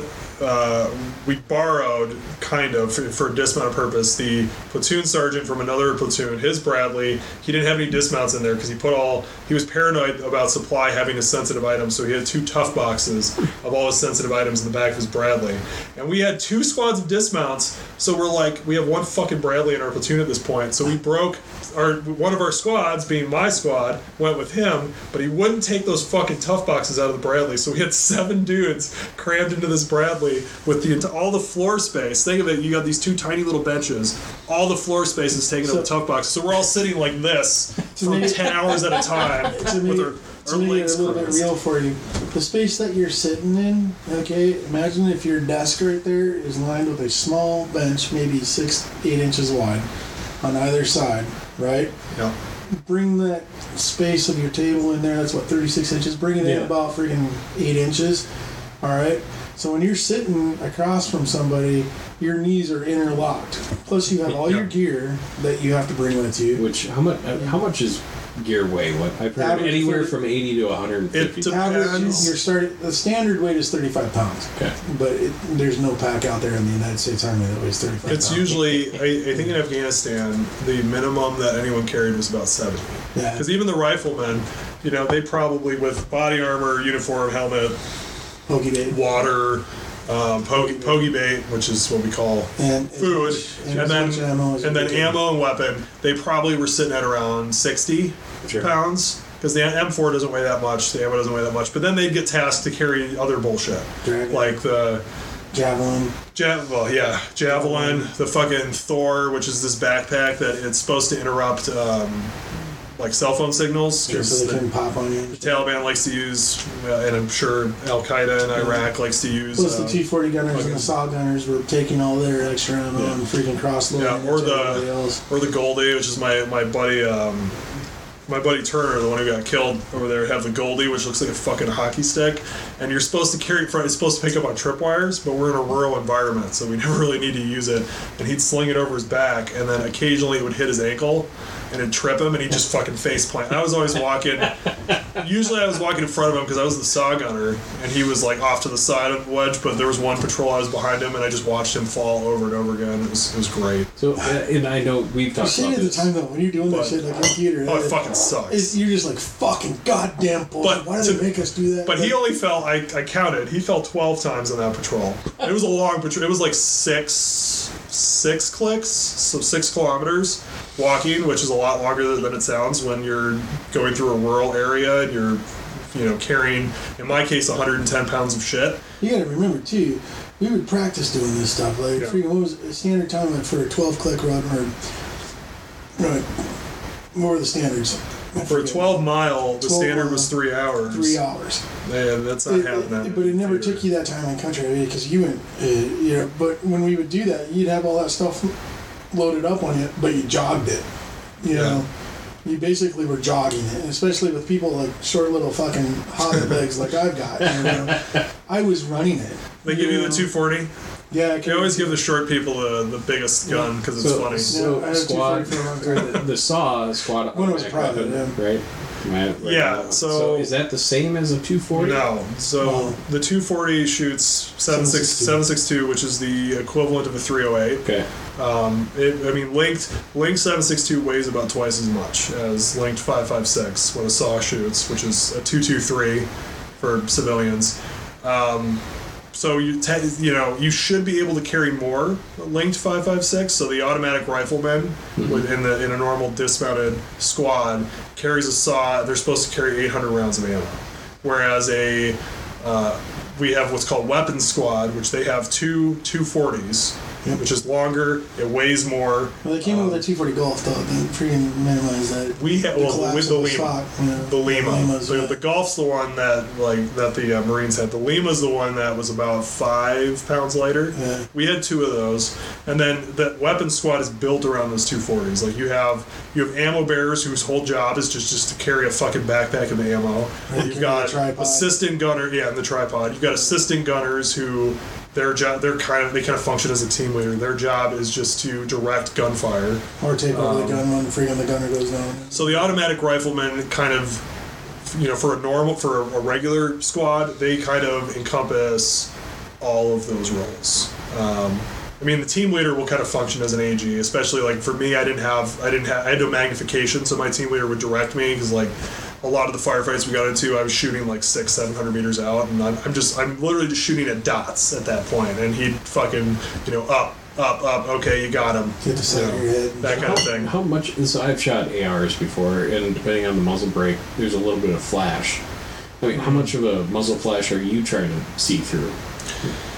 Can you see anything, or are It's you not- just going? Well, it's not so much the muzzle. It's at? not so much the muzzle flash as I don't. I don't know how Iraq was, but in Afghanistan, it's dust. So as soon as you shoot, it's just fucking dust everywhere. So I'd get a bead on, you know, and you aim low because machine guns ride up. They tend Mm-hmm. to ride up into the right. So I so I'd aim down and to the left slightly. I mean, I think it, and, and direction. I think depends on who- what Kentucky windage. yeah. So I'd aim down and to the left, and then you walk. The, it's called walking the, t- the rounds up onto the target, and I would just see dust. So my team leader would sit there with binos, and he'd tell me, you know, up, up, up. Okay, you know, you got him, kind of thing. It was, But- it was it was difficult at night because you got your lasers and everything, and you're using night vision and stuff, and that dust would kick. It was the same way in Iraq. You Yeah. know, the dust would kick up. You can't see shit. once it the gets lasers, all you'd see is the refract, refraction from the lasers and stuff. But that's why you you train as a team. Yeah. You know, so you got other guys who are watching stuff and they're they're guiding you in. You know, and you know, there's spec- you wouldn't just like full on hold on the automatic. You're not just shooting. Da, da, da, da, da, da, da, da, da. You know, But that's how was they cer- do it in Hollywood. Isn't that accurate? Well, Hollywood is so- usually, Hollywood and the internet are usually pretty accurate. You know? So there's, so there's. I mean, you can do. That's Die, called that's called motherfucker, die. cyclic fire when you're just holding down the trigger, and that. That would uh, That's that's, like an oh shit situation. That's you're usually like if fucking you're being if your OP is being Accuracy breached because you have you have you know, you have your interlocking sectors of fire. So one gun would be pointed this way, another gun would be pointed this way, and you're shooting on cyclic fire. So anybody who's coming into that would would would be hit. But usually, in especially in weapon squad, yeah, you would have you know we always called it talking guns. So one guy would shoot. yeah. and then you would stop because he would usually we we- it was it, nine, seven to nine rounds you know so da da da da da da da da and then you'd stop then the other guy would shoot da da da da da da da da you know and so you'd, you'd get the guns talking in an optimal world that's what it's supposed to do in a target rich environment everybody's just shooting as much as much as they can Yeah, we'd, we'd have. Um, I mean, we'd have at points where when I'd be reloading, and again, once once they gave me the Mark 48 instead of the saw, and because that's so Mark 48 is um, it's made by FN, it's a Belgian company. Um, it's it was supposed to be an upgrade over the saw because it shoots 7.62, but what they don't take into account is that linked 7.62 weighs twice as much as linked 5.56. So and, and I carried 650 rounds for that bitch. Um, I, I mean, I had the far, the, I had the heaviest kit in the fucking platoon by far. I think when I weighed myself, it was 110 pounds. Jesus. My kit weighed. Um, so I carried 600 in my back, 50 round starting belt because the little clip that held uh, the pouch or nut sack, as we called it, that was broken. So I uh, but to reload, I'd have to you know unclip one of those pouches, rip the belt out. It would take me a couple seconds, and the team leader would usually just throw his uh, his M4 on burst for sustained fire. I know burst is like the cool thing in Yeah. Call of Duty. It's fucking pointless in real life, except for you know providing some sort of like you know supplement. So my When, like when I'm reloading, he puts it on burst to Back provide days, they some used to call it covering fire. cover. Yeah. Yeah, I've covering got fire, to shoot suppressing before. fire. suppressive fire. You know, went down to a thing where you could pay fifty bucks and shoot all sorts of different shit. And one Yeah. guy had a uh, the, the, the what's the World War II? Thompson, No, MG42? no, no. It mounted BAR. BAR, B. It, it was 30 MG forty two. Huh? MG uh, is on a MG tripod. 42 was the German version of Yeah. what later Yeah. on became RM6. I think he machined his own or something. But yeah, I mean, you could just sit there and shoot into a mountainside, It was- Yeah. that- and that's fun. But I mean, the rounds are going wherever they feel like, Yeah. whenever they re- come out of that barrel. That's why you do bursts. Yeah. Because the longer you hold that trigger, like the the, the, The gun more- just goes yeah, where it wants to. but at the range, like we were talking before offline, you know, slow, s- uh, slow, slow, smooth as fast. Yes. Yeah. And that's what I've always done, albeit I have a semi automatic pistol, so it's not shooting anywhere close to that, but I was more worried about accuracy. Yeah, yeah, And I've heard other guys criticize that. You know, you get the, the, the YouTube operators that want to get the, uh, the the full automatic. You know. Call of Duty guys. Yeah, yeah. the for, the former the former Meal Team Six. Yeah, the former Navy SEAls. Bunch of tools. Usually, I like I like Andy Stumpf of all the you know the fucking big name seals out there. Him Yeah. I like because he's a straight he you know is a bit of a straight shooter and he's a little bit more down to earth. But Yeah. a lot of them are, are fucking No, I and I remember my very Out there. first time I heard of Navy SEAL was watching the History Channel when it was still about history, and they did the uh, bioptic on Hell Week. Yeah. on whatever class that happened to be there. But they had, you know, between showing shots of them going through Hell Week and shit like that, they had this guy who, at the time, he was a politician for whatever Western state, you know, one of the mountain states, Yeah. and he and he came across as just a colossal asshat. A politician. Oh yeah, you know, your average Navy SEAL can outperform any you know Ivy League school, any D one college athlete, blah blah blah, and it's like, oh wow, you guys are a bunch of dickheads. Like, cool, It's I'm just- never gonna yeah, you pay know- attention to this again. And If- then if listening you- to Andy Stumpf for the first time, I'm like, oh, you're Like, actually a human being. I wanted to do that for a long time. I don't know if you remember that. That Yeah, was like yeah. that was like my goal because I was a I was a swimmer growing up. And Yeah. That was my thing, and like, You oh, it makes a bit of sense. an asshole. Mm-hmm. They- they I don't know why you continue to hang out with me. but yeah, I realized once I got into the actually actually got into the military, like that's like the Hollywood of Yeah. the military. If you'll notice, anytime something happens, like oh, it was SEALs. Like a lot of times it wasn't. A lot of times it was you know what used to be called Delta Force or something a little bit more clandestine. But SEALs is who gets to be the They're- face of it. and it seems like in my experience, it, operators, um, real operators, it, it, they don't even talk about it. No. They don't. They don't go on TV. They don't fucking. They don't self-aggrandize. You know. They don't Yeah. talk about themselves. They don't go in there and say, "The SEALs are the best unit out there." Because you're almost always, almost always, operators cannot operate without a freaking joint team coming together, and they all work Right. together in order to facilitate one specific thing on a mission. Okay, we had ODA teams working with us, the Special Forces guys. They didn't talk about themselves at all. You know, No. they didn't say a fucking word about it. You know, um, you knew they were Special Forces. You know, but you didn't. You know, you didn't. It's not like you're gonna go out there and go, "So, are you Special Forces?" Because they just look at you and go, "No." You know, and then they'd walk away. Yeah. Most of the operators that I've ever met, they don't talk about it. They don't fucking let you know, and they don't No. want you to know.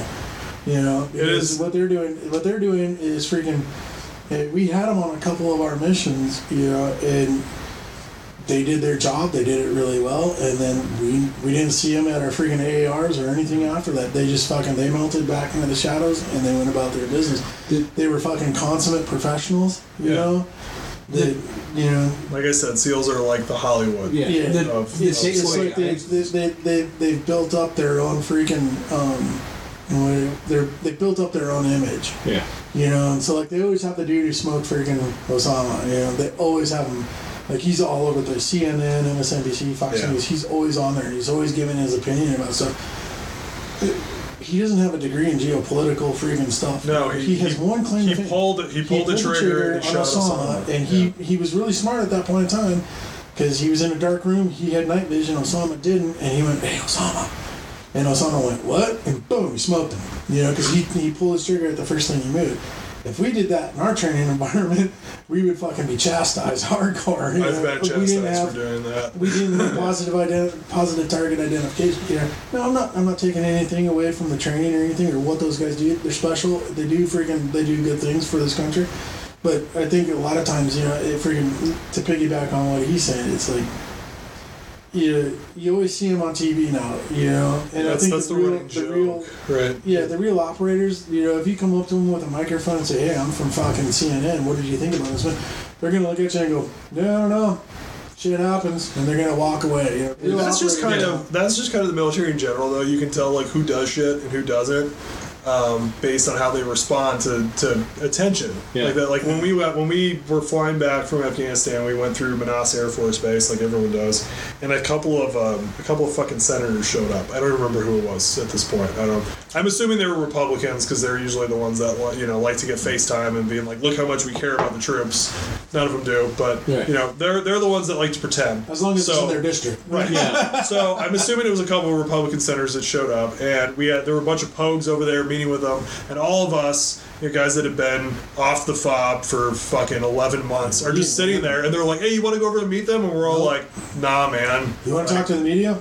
I don't give a fuck." No, I don't, It's I don't- just- nothing to do with that, man. That's it's the easiest way to tell like who who does shit and who doesn't is most most people who are doing shit don't really want the attention. So the the two takeaways I got uh, from the the Navy SEALs or well, the special operations side of the house, it's a lot of the guys that you know like Andy Stumpf who are more down to earth Yeah. seem to just look at themselves like we all do the same job. It's just we got different training because we were expected to do a different. Yeah, It's that's the best specialized way he role. described It's a it. specialized role. Yeah, That's the, Their, their role, and yeah. it's a very difficult role. Yeah. You know, and so they're expected, they're asked, not asked, they're ordered to go do something that is extremely difficult. You know, so yeah, they're going to get freaking training for it. And yeah, should they be proud of it? Yeah, they should. You know, and I don't take anything away from those guys. no, I But would the real dudes, the real dudes, you know, the, the motherfuckers, the OGs, you know, the the, the Don't- one percenters. Don't say shit. They don't fucking talk about it, dude. I have, uh, they don't I- I think books. I've- They don't fucking sit there. I think know. I've told you about my buddy Neil, who I went. I was in Navy ROTC with him. He was psych- he was a psycho. Mm. Like this dude would like put his mind to something, and he'd be like, "I'm gonna do this," and he'd put his mind to it, and he'd fucking crush it. Like he was at one point, he was like, oh, I think I want to run a marathon," and he trained for like four months, and he ran. He ran the St. Paul Marathon because I was I was at the finish line because we you know for community outreach had done like you know some volunteering so I was clocking at the finish line. He crossed the finish line in two hours and forty two minutes, which is roughly a six minute pace per mile.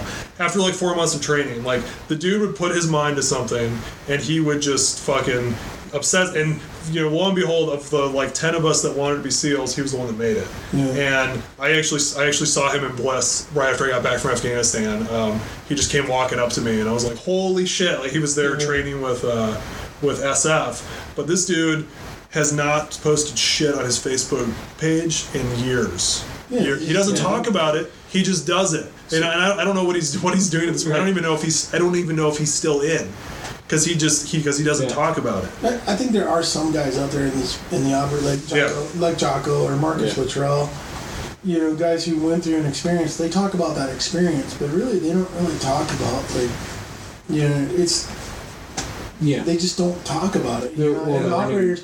uh, Mr. Salisbury, who we interviewed, he he was in special special ops, you know, and he point blank told us he was not going to talk about Yeah. anything about that. You know? yeah He's like, I'm, don't even ask me because I'm like, not you're wasting your fucking time. No, when I saw him again at the at the Yeah. New Year's party, you know, I, I you know, had to ball bust him a little bit. And I Yeah. said, hey, when's we when are we going to talk about your time with the alphabet soup? And yeah, he goes, oh, I can't. I'm like, I understand. Yeah. I'm just giving you a hard time. I got, but but that's just the way those guys are. Yeah. and most ninety nine percent of them that I have met, like you know, if you didn't if you didn't know their background ahead of time, you know, Um, they won't. You'd never know. Yeah. I mean, you'd never know unless you walk into their house because they do keep mementos. Yeah. For- Some of them are weird. I've had a couple. I've had a couple good run-ins though. When we were at, when I was in Afghanistan, Fob Altimur, which is like the tiny fob that our battalion was at, had an SF compound, Yeah. and those dudes would show up. Our sergeant major, like all sergeant majors, uh, didn't know shit about his job and was just obsessed with like people being in correct uniform, right? Yeah, I don't know if they like. Jump got off your freaking- I don't know if they like. I don't know if.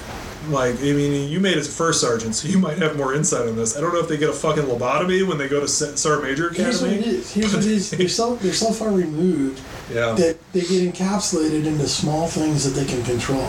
yeah, you know, that's so like uniform policy, you know, if I eh, the, the uniform standards and everything, you know, that's the things that they can freaking that they're encapsulated to because they're they're doing other stuff Yeah. and they're doing they're doing good work. You know, a good sergeant major though. No, he wasn't. You know, a good sergeant major will, is the guy who goes out there and he's just like he walks into the troops and just like, hey man, how's it going? What's going on? You know, Yeah, you'd Oh, walk in and be like, everyone Yeah. wearing their knee pads, and like, not nobody's wearing their fucking knee pads because Yeah, those things cut off your circulation. A But good sergeant major, one of the best sergeant majors I ever freaking worked with. A guy named Rock. Um, oh god, what was his name?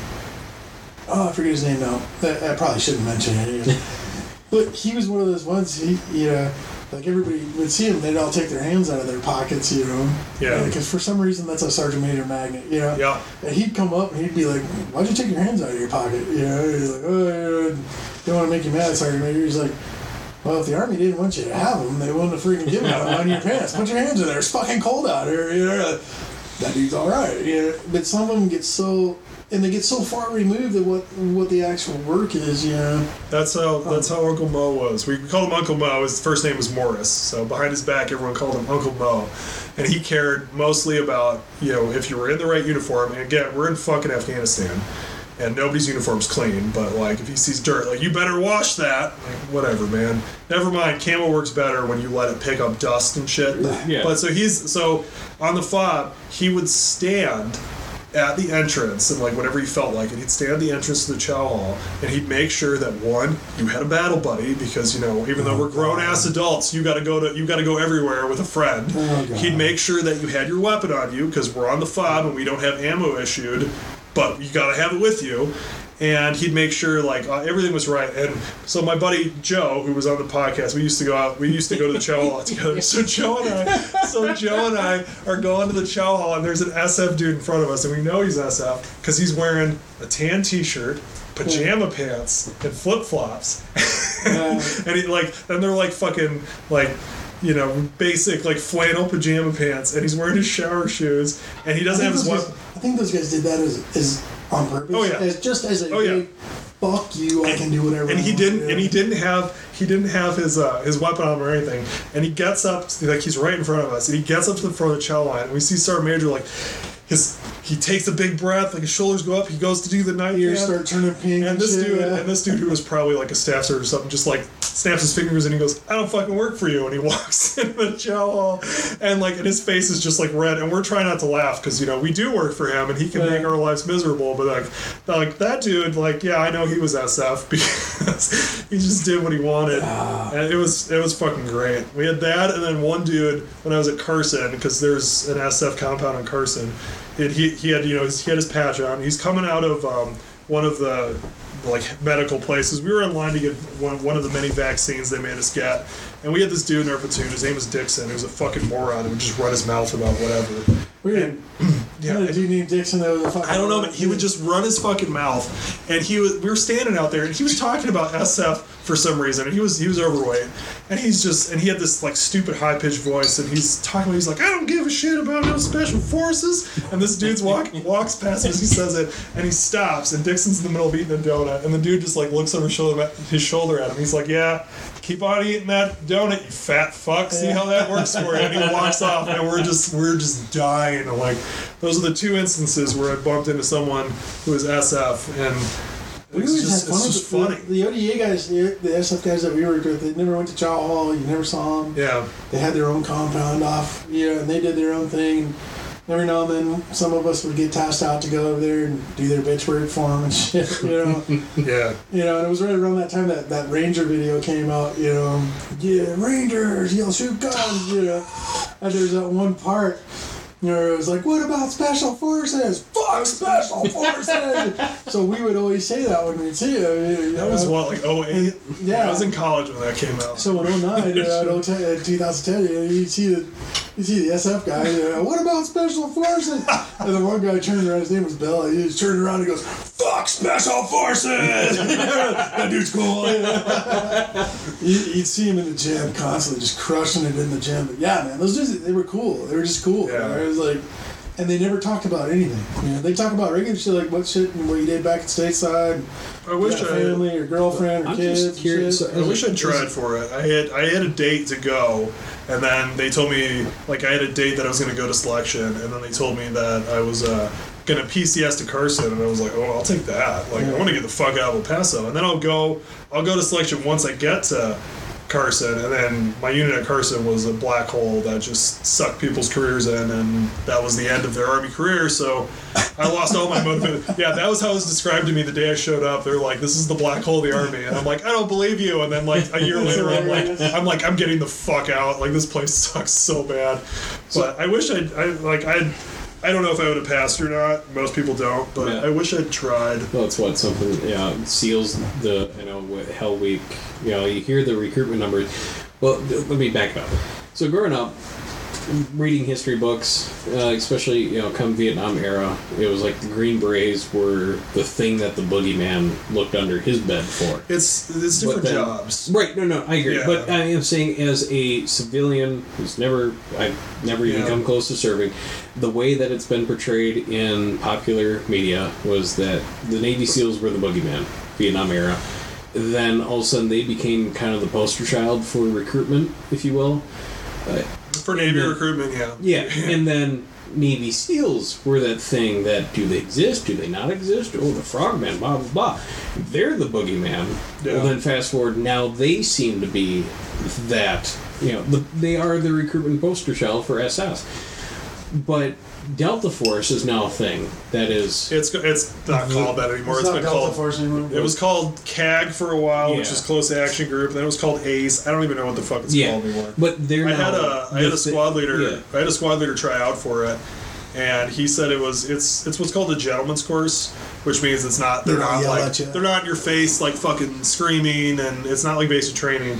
He said it was literally like their land nav course would be like, hey. uh so uh, saddle, like this is what a saddle's like, you know, d- doing. Like so that's what this says. You see that saddle, like, you know, five miles that way. Go fucking walk to it. He said that was that, like that was their land navigation. He made it about a week, and he said he woke up the one morning and his legs like were just locked stiff. He couldn't walk anymore, and so he he failed out. Well, Yeah. he had an issue with that where like he was in really good shape, but he'd get to a point where his legs would just quit on him. Yeah. So he, yeah, but he, Which he I- talked about he made it about a week into into Delta or whatever it's called now want to two training. guys who, who went to selection. Neither of them made it. I know one that went to selection. He so he made it. He got fucked later on, but he he was a Native American. and He was he was crazy. Like when he was in Afghanistan, he uh, he had this idea that he was convinced that there were gems in the mountains, like gems, right? That the that he was gonna find gems in these caves. So he's Emeralds out and freaking again. sapphires and shit. Yeah, yes. So again, he's he's Native American, and he's like 100% Native American. He's dark, and he went out the one day in flip flops, PT shorts, and he had a tan T-shirt tied around his head because he's a fucking idiot. And he's in the caves, and he comes out, and there's an Apache flying around, and it sees him, and he starts booking it back to the OP. Oh, God. and the Apache, because he's brown, Oh, and he's got a fucking T-shirt on his head, and the Apache follows him all the way back. But this dude, so this dude went to selection, and he fucking on the land nav course, he lost. He lost something. I don't remember if it was his map or his compass, but he lost Yeah, something, was and he was, and he was just like, um, oh man, I think I'm supposed to go that way. And in the Star course, which is the land nav course at selection, is notoriously difficult. Like you're walking like a couple miles between points, so if you're not dead on, you like even a little to bit of drift. You you're five way- degrees you, off the you start, need to, you go mile you go even one de- degree off the start, and you're way the fuck off because it's just like a post like this big coming out of the ground. So if you're not near it, you're not gonna fucking see it. He'd fucking walk for a while. He'd find a point and be like, oh, I think this is my point. So he'd just write it down. He did that like three times. He passes the fucking star course, ends up passing selection, and then like two days before he goes to the Q course, because the selection selection's four weeks long. It's how they weed out most people. And then they go to the Q course, which is like you know a year and a half, two years, whatever it is, and that's where they do most of their training. Selection's just to weed most people out. Like two days before going to the Q Like course. 400 people go to selection, maybe two go through. Mm-hmm. I think it's more than that. It's it's not a lot though. Yeah.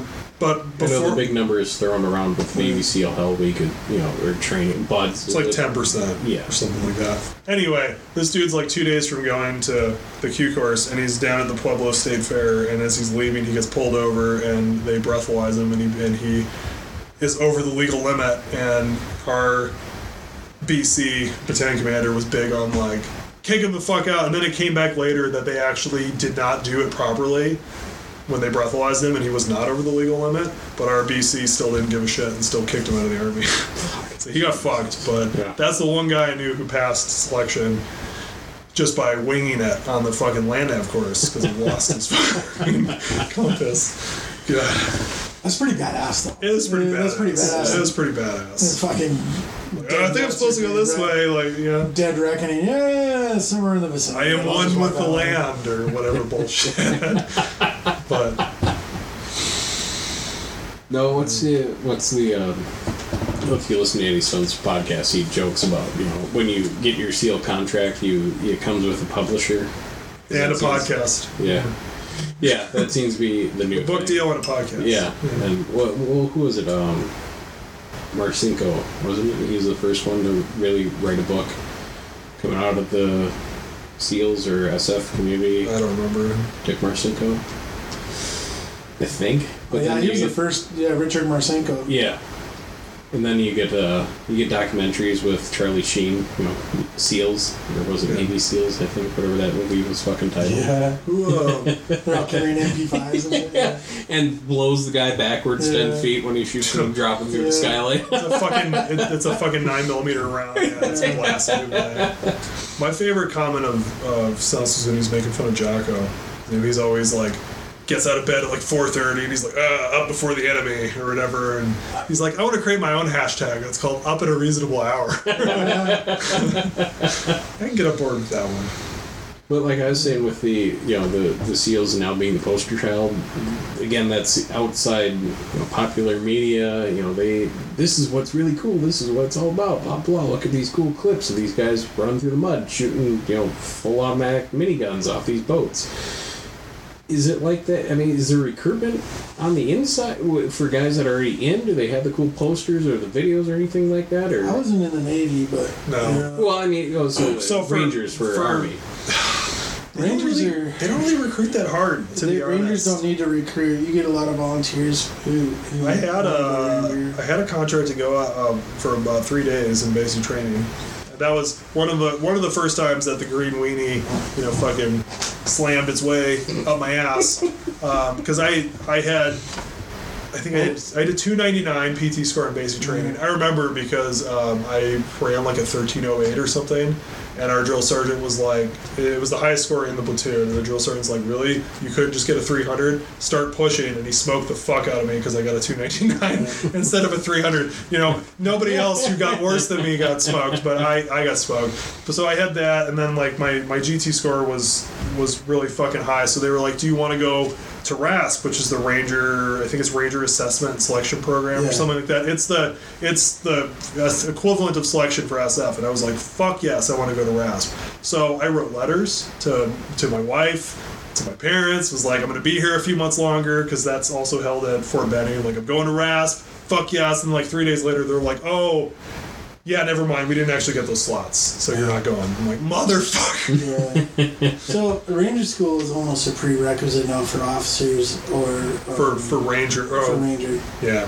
Yeah. So if you're going to be an officer in the United States Army, is, so you'll go from Especially if you're infantry. if you're infantry, you have to go to Ranger school, and if you don't pass, you're not going to be in the infantry for very much longer. Um, I did have an officer who Yeah. had not passed. It's rare. He It's very well, rare. so he didn't pass because him and a staff sergeant got into it on.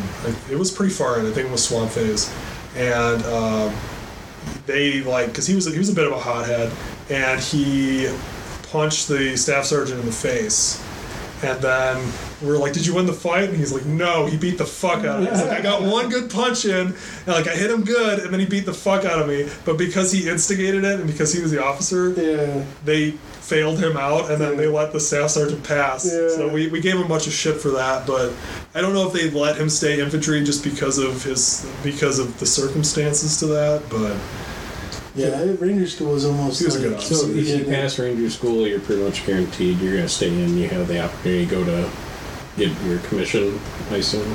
No, I mean Or it's- not you, guaranteed, you'll have your commission before you go to Ranger School. Yeah. I mean, I think they go to they go to OCS and then you got a class into what um, you're going to commission in. So infantry guys will go to IBOLC, infantry officer basic leadership course, know, um, and then once they pass that, I think they, uh, they go to command school or is that no? They either go to Ranger School, yeah, you know, I think so. it- you know, or I think they have to have, I want to say air assault or airborne, one of the two, or maybe both. I know they got to do those schools at some point in their career if you're going to stay in the infantry. But Ranger School is, is, is a foregone conclusion. If you're an officer, if you're enlisted, um, you got to get a slot, like he was talking. It's about. hard. It's very hard to do. Well, that You was gotta that was for. RASP. So so RASP and Ranger School are two different things.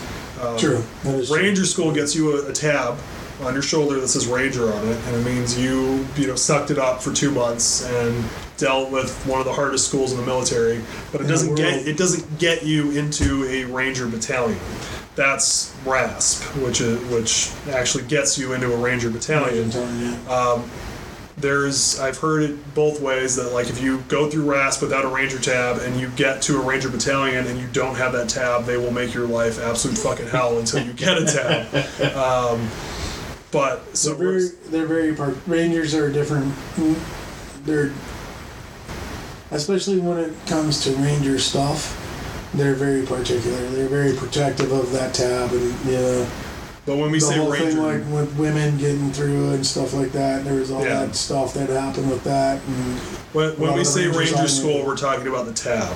Sure. Um, Yeah. So anyone can do that, and that's that's hard to get slots for too. I had at least three different times where I, I was going through, I went through the paperwork, like I was building up to it, and then it was, and then it came down to, oh, our, we just don't have the slots, um, and then I eventually just lost motivation after they fucked me like three times. So it even to happens. get even to get freaking you know considered for a slot is pretty freaking kind of a big deal, especially within units because a lot of the regular line units won't they don't get a lot of them. A lot of the guys that I saw had Ranger written into their contract Yeah, coming out of basic, so they were going straight from basic training straight to Ranger school. You know, either that or they're going air assault and then they were going to Ranger school. You know, so I mean, Yeah. it's it's it's it's a big deal, but it's it is the most difficult um, small unit leadership course in the world, in my opinion. And people die going to that school. Uh, it's it's no joke. So I, I'll put it to put it in perspective. When I ran into Neil, who's my, my buddy who's in the, in the in the SEALs, when I ran into him after coming back from Afghanistan and Bliss, we talked. You know, we sat there and talked for like an hour, and I'd mentioned that you know I was I was trying really hard to go to Ranger School, and he's like, "Oh man, that fucking sucks." and this is a man who's been through BUD/S.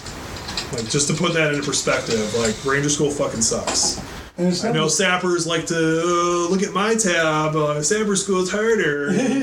We call it a Yeah, there's always that crapper. We call it a argument in there. crapper tab for a reason. yeah. If I bring Lieutenant Lieutenant Pfeiffer on here eventually, he was he has a sapper tab, and I gave him a ton of shit for it. The only other school I heard that was like really uh, very challenging that could be compared to it, that the Rangers were kind of like, oh yeah, was the Rams the Mountain Warfare School that they had in Mhm. Vermont. And I only saw one guy in my career in 20 years who had that. I saw a ton of Rangers, but I only saw one guy who had the Rams Head. And apparently that is a, a an extremely difficult school, yeah.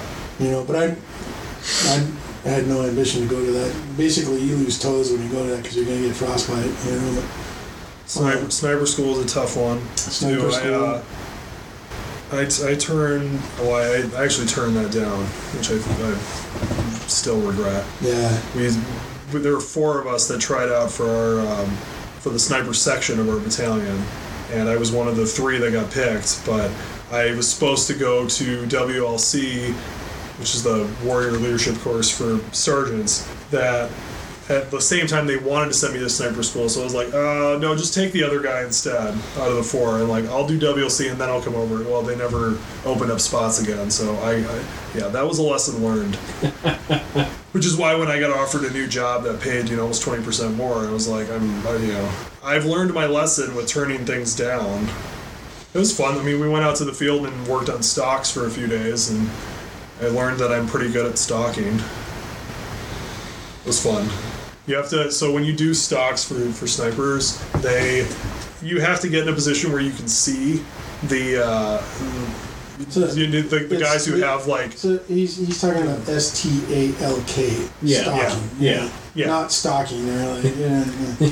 But you'll have a couple guys who I know in sniper school because I, I had a, a good friend who was an instructor at sniper school for three years, and they'd sit in the back of a pickup truck with the high-powered binos, looking for people. You have to get in a position where you can you can see them and identify them without them spotting you. If they spot you, they'll call a spotter who's got this giant flag, and he puts himself within like 15 feet of you, and they try to walk him on to your position. Like they'll they'll tell him, you know, walk five paces forward, you know, turn ninety degrees to your right, whatever. They try to get him on top of you, and if he can do that, and he and they get him on top of you, you're out. So you have to get in position. You have to notionally fire, which means you have to yell firing a bunch of times, and then they'll hold up a like a letter number combo, and you have to correctly identify it. Because if you know, some people will be like where they can kind of see him, they're like hiding behind a fucking boulder or something. So that's how they weed those th- that kind of shit out. And then at that point, the spotter puts himself within 15 feet of you, and they get a chance to walk him on. And if they can't do it then, then you have to get out without them spotting you. And that's the hard part because now they know kind of where you're at. And I think the first one I did, I found a bush in, in Colorado. You know, when we were in Colorado, we had these huge bushes, and I got like underneath it, under the lowest branches, and I climbed up into the middle of the bush and set the, the 2010, which is the sniper rifle, on a Y branch. They could fucking see me clearly, but I was inside the bush. so I took the shot, and they're like, we can see that motherfucker, and they're trying to walk the spotter onto me, but because I was inside of this massive bush, they couldn't get the spotter on. And I could hear them over the radio, like, "Fuck that motherfucker! I can see him." The spotter's like, and they can't help. They can't help the instructors at all. The spotter can't, and they'll they'll try to kind of assist you if they can. Mm-hmm. So he's like, they don't want to like clearly make it look like they're stepping over you, kind of thing, because that'll give you away. So he's like, so he's not telling them. He's just like, nope, I'm not on him. They're like, I can see you on top of. him." He's like, you know, six feet behind me because he's outside the bush, and I had to wait. They nailed some other dude who was trying to exfil after he took a shot, and when they did that, I just like dropped to the ground and laid there for like probably a half hour before I moved again. But that that shit's fun. I, I really enjoy that. I wish I I wish I had actually taken that opportunity because that was that was a lot of fun. So the, the hard part about sniper school, from what I understood, is like The shooting. um, the shooting because you have to have your freaking your spotter there with Yeah. you, and they got to do all their math. and you're tied and you're tied together. And you're tied together. Yeah. So if your spotter's not really good at it, Yeah. you know, The spotter is harder. you- The spotter is a is harder than the shooter because the spotter has to do all the math. You have to figure out windage, and then you're just basically putting those commands into the scope, and you're pulling the trigger. So the spotter's the hard part, and Leading up to spotter sniper spot, are you both going through the same school, or is it a? yeah, you, I mean you both have to do both Okay, roles. yeah. yeah. But so like one of if you if your spotter goes through and passes his shooting, and you spotted for him, you did all your math right. You got him to pass, but then you flip flop it, and he's not very good at it. You'll fail, not him. You know, that's what happened. One of the three guys who So, ended up uh, going failed out for that reason. for that reason, yeah. Yeah, he, he got screwed over by the spotter. he got screwed over by the spotter. So Fuck. it happens. On a lighter note, But yeah, well, I suppose we're pushing. Uh, There's a lot of good. here. Yeah, I would say there's a lot of good schools, and I would say any you know anyone who listens who wants to uh, you know is looking to go into the military, like take advantage of that shit because I did not, and it's like one of the few regrets that I have with my career is that I didn't take advantage of, especially sniper school, because that one I had in front of me. Ranger school, I just got fucked. Wasn't really my fault, but sniper school I could have done. Um, if you get those opportunities in front of you, just take them. Oh yeah. Yeah. Some of them will suck, but take And 'em. don't listen to the, the social justice woke bullshit that's freaking going on in the army or any of the branches right now.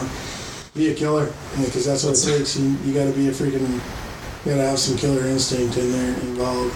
You know. I will. I will But that's getting say. into my personal personal politics. so. I, will- I will say that like I don't hold anyone's like background against them, No. or I don't hold any anyone's like you know what whatever whatever your sexual orientation is, whatever you want to call yourself. I don't give a shit.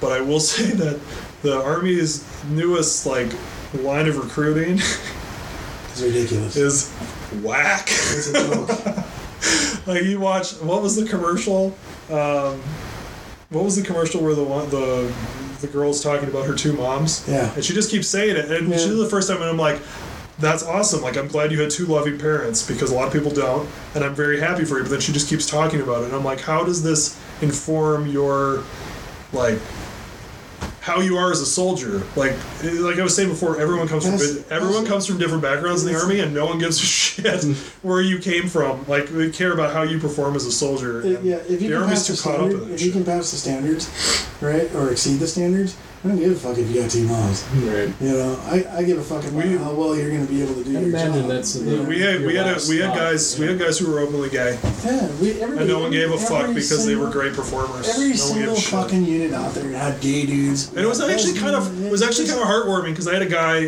um, I had another E5 who I was talking to at one point, and he's like, you know, I used to be really homophobic. It's like I used to be, but like working with, um, I'm blanking on his name because he was in another pl- platoon. I think it was Duran. He's like working with working with Duran for like the last year. Like I realized that like maybe that was kind of a stupid position for me to take. I've you seen, know? I've seen it. Was just kind of nice. I've seen it where the rank and file freaking embrace it almost. You know, it's like, Yeah. and like the gay dude, like. Was, was telling regular straight soldiers, you know, even if you were gay, I would not date you because you're ugly as fuck. You, you know, 'cause- Yeah, that's, that's always weird when they're like, oh, they're gonna come after me. I'm like, no, they're not. No, Nobody no, wants yeah. you. Like women don't want you. Why would guys want you? And the thing is, that it, it, our, especially infantry dudes, if we can find one single thing to pick on you about, we're gonna pick on you. Oh, yeah. you know. Oh, so yeah. An openly gay dude who came in, it was like, yeah, I'm gay. You know, everybody's like. Well, now I have nothing to pick on you about. You know? if you admit it, you know, it's, like, it's more fun when you deny it. You know, gay Yeah, dudes, like, I- you know, and it like, and Sanchez was fucking awesome, man, because he he he was. Yeah, maybe if we put a dress on you and some makeup, maybe. Like, well, then why don't you just go for girls? Nah, you don't have the right plumbing. You know, you know, but Sanchez, uh, he he would pass his PT test 300. Yeah, he's freaking anything that you asked of him, he would freaking. That's do it, you know? that's all most people care about, and I will say the same thing. The same thing goes for women. Like I like when they announced that they were letting women in the infantry, I was like, good. Like it, I've met, I know female soldiers that could very well do my job. Yeah. The problem that I have more of is, is, is like how the army's going to implement it lowering the standards. Yeah. because it's going to be because what's going to happen because men you know biologically I know people get mad at me for saying this nowadays but men and women are built differently like men have higher bone density we you know and the average man can take more physical punishment than the average woman that's just you know evolution that's how we're built um, so you send people through basic training a higher percentage of men are going to pass than women and if that's just what happened, that'd be fine. But the Army's going to look at that and be like, well, 60% of men are. I'm just spitballing numbers here. This doesn't mean anything. Like, well, 60% of men are passing, only 40% of women. So we got to change the standard so that 60% of women pass. So now you have 20% of those women that shouldn't, like that extra 20% losing combat effectiveness. shouldn't have passed is what's going to happen. And to be to be to be fair, this shit was already happening before they started letting women in. There were a lot of men That that I served with who should not have been in the fucking infantry. That is true. Um, but it's it's only going to and that that and like the they te- there's some things that they do get preferential treatment on, particularly when it comes to hygiene things. And I get that it's it, they have different requirements, but that shit has to be equal. It has to be equal, otherwise you're gonna you're gonna end up with resentment. Like we had one resentment causes more problems in a Yeah. friggin' unit than anything else. we had one female on on our cop. She was the PA, so, you know, physical. What the fuck does that stand for? They're like doctors, but physician's assistants. Yeah. Got it. Assistant, yeah. So she was a captain. She was a physician's assistant. She was the lead medical person. They would fly her back to get showers. The rest of us went two and a half months without a shower. You see that shit all the time, Yeah. but it breeds resentment. And resentment. And, and again, I fully understand that as a female, her hygiene requirements are very different. And she cannot go two and a half months without showering, or she's going to have some fucking issues. But the problem is when you have that difference in how people are treated, it breeds resentment. Even if even if there is a logical explanation for it, which there was, it's going to breed resentment. And while I agree with the fact that women should be in the infantry, I don't think the fucking army is going to handle it well because I've been in the army. It's the army. Yeah, we know. Um, Look, it'd be highly hypocritical for for it, it, I'm the father of three daughters, and I got will- two. I would never ever tell my girls you cannot do something because you're a girl. You know, Nope. I would never ever tell them that, and it'd be freaking uh, the height of hypocrisy. You know, and I would never tell anyone you can't do something because you're a girl. You can't do something because you can't maintain the standard. This is the standard, and this has been. Uh, we've ironed this out over uh, how many wars you want to go through. You know, starting with the Revolutionary War. You know, there's reasons why we have those standards. They're put there for a reason. You know, yeah. And if we cannot maintain that standard, and I have met women who could do it. Oh yeah. I've met women We- who could do it and who could do it well. We, we, we tried to we tried to flip one out because we had this guy who was you know scrawny and awful, and we had Yeah. for some reason we were shooting with some of the pokes in our battalion, and this one redheaded chick shot really well, and my squad leader's like, "Can we trade Blaine for her? Yeah. Like, mm. can we just have her?" Like, obviously that didn't happen, but that's- Blaine was super that's- pissed. yeah. But you know, That's, that's getting to my point. I've seen Yeah. more men who could not do it. this is true, You know, and I, I think and that's just it's it's a detriment because the army strives to keep those men in in place, whereas we don't really freaking strive to say, okay, women, this is the standard. yeah. Hit it. If as long the as they had to break, you want to break the ceiling. Here's the standard. one standard, break it. You know, and They- I think that's what we should be doing, and we don't. We lower the standard, and so that lo- that lets allows substandard soldiers to, to be in where they shouldn't. That's going to cost a lot of people lives. substandard men. You know, to be fair, a lot of substandard. a men. lot of sub, and that was I, I, I still remember it in basic training. We had he wasn't in he wasn't in my platoon. we had we had two drill sergeants above the rest who were fucking brutal. One was in my platoon. Got a lot of people to quit. Um, I've probably talked about him before. The Russian dude. Drill Sergeant Kaluzny was a fucking psychopath, but we had one other drill sergeant in our in our company who was awful. Um, Hodges, I think his name was, and at one point he came in. He was it was we were farther along in basic training, so he it was when they only had one drill sergeant at night, and he was the only one on, and he was fucking wasted, right? And he dragged the whole company out there, and he and he basically like in his you know highly inebriated state was like the reason I'm so hard on you, and he told us the story he was in fucking Iraq and his his best friend was uh, was another squad leader, was a staff sergeant, and he had a private who was fucking sucking wind because he wasn't in shape, and so they stopped so he could take weight out of this private's pack and put it in his pack, and while they were stopped, he got shot in the head by a fucking sniper because this private was weak. And he's like, "That's why I'm hard on you." He's like, "I don't want anyone to die because somebody that I passed through basic training was weak." And that's and that's true. Like bad privates, like weak privates, are like drunk drivers. They don't get themselves killed; they get everyone around them killed. And the way the army, like, I, I haven't been in it a few years, but the way I've watched the army going, and like this whole like trying to be as kind and friendly to people as possible, is going to get a lot of fucking people killed.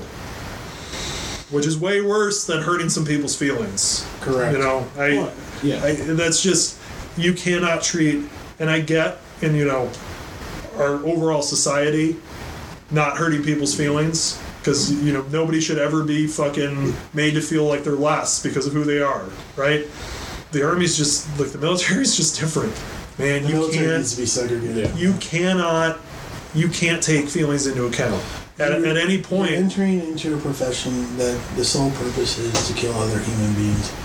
yeah At that point, you have to come to that realization, and then you have to say, "I'm sorry, your personal feelings are not relevant in this respect. We need tough men who are willing to kill people Or while tough you sleep, or, tou- or tough women. We need tough people. Let me put it that way. Yeah. We need rough people who are willing to kill other people while you sleep peacefully in your bed at night. Don't care what And color you are, Don't what care. It doesn't matter color. It doesn't matter creed. Doesn't matter gender. what It doesn't, matter what you call yourself. Like, it A doesn't woman, a woman can pull a trigger. Look at look at the Russians, the, the Soviet freaking snipers during World War II. Yeah. They were fucking lethal. Well, statistically, women are better shots than men are. yeah, they were fucking lethal. Yeah. I you know a lot of historians credit the Russians to beating back, especially in Yeah. Stalingrad. Especially in Stalingrad, yeah, Yeah. yeah. you're to those those those female snipers. I mean, yeah, there- there's Who's there's no other, there's no freaking reason out there to say that a freaking a woman can't kill better than a man simply because she's a woman. Give me a break, man. The, the history is freaking. There's full of examples in history of women who, who could do just that. You know, some of them were very good at it. You know, It- it's it's it's the height of stupidity. to Yeah, it's say- most married women, right? They're most married. Right. Uh, Kelly's never going to watch this. so fine. Anyways, I gotta wrap things up, you guys. Yeah, absolutely. So- Yeah, we're pushing two hours here. So again, appreciate you guys coming back. It's nice to actually. I think this is the first episode you guys have been. Yeah, that was the first time we've been face to face. Yeah, Yeah. and uh, He's next a time, young lad. Yeah. next time we get together, you're gonna have your books with you. You're Yes. gonna have it read. it's in the car. I brought it. I read gonna chapter have- one this morning. notes. Fucking So yeah, homework. God I, damn. I have notes, you know, scattered throughout this whole thing, and uh, it'll be fun. But Yeah. Want to do my homework for him? Other than that, uh, thanks everyone for tuning in this week, and uh, we'll catch you guys whenever we can get back together again. Cheers. See ya. Thank you again, everyone, for tuning in this week and each and every other week. Uh, this, whether you're checking out on an audio-only platform or you're watching on the YouTube channel, I really do appreciate it. Make sure you keep up to featured guests and live recordings, new episodes, and, and make sure to follow the show on Facebook and Instagram at No Story Left Behind Podcast. And of course, many of you have asked me how can you help out. If you'd be so kind, head over to Apple Podcasts, Audible, Spotify, Facebook, wherever you're listening, and drop a five-star review on there, and make sure to leave a comment. Let me know what you think about the show. And if you like the show, if you'd be so kind, uh, share it to your friends and family on social media, whether it's on Facebook, Instagram, um, not on Twitter, but you can more certainly more than welcome to post on there. It really does help me out. You can also go check out the new website. It's rulesofthearenapodcast.com, and there is a tab for No Story Left Behind on there. Make sure you go check that out. There are new sweatshirts, tank tops. I got phone cases, laptop cases, all sorts of cool stuff. If you over there. And don't forget to check out my other show called Rules of the Arena Podcast. You can find that on Facebook and Instagram at those at Rules of the Arena Podcast, and all episodes are released on their separate feed wherever you find your favorite shows. And all cho- all episodes are on the ROA channel on YouTube. There is a playlist for NSLB. Just go ahead and click on there if you want to check it out. And if you have any questions, con- concerns, show ideas, or would like to be a guest on the show, feel free to shoot me an email, gordon at blindninjastudios.com. Rules of the Arena and No Story Left Behind are produced by Blind Ninja Studios. Make sure to follow them on Facebook or Instagram at Blind Ninja Studios and on Twitter at blind underscore ninja. Thank you again, everyone, and I will catch you next week.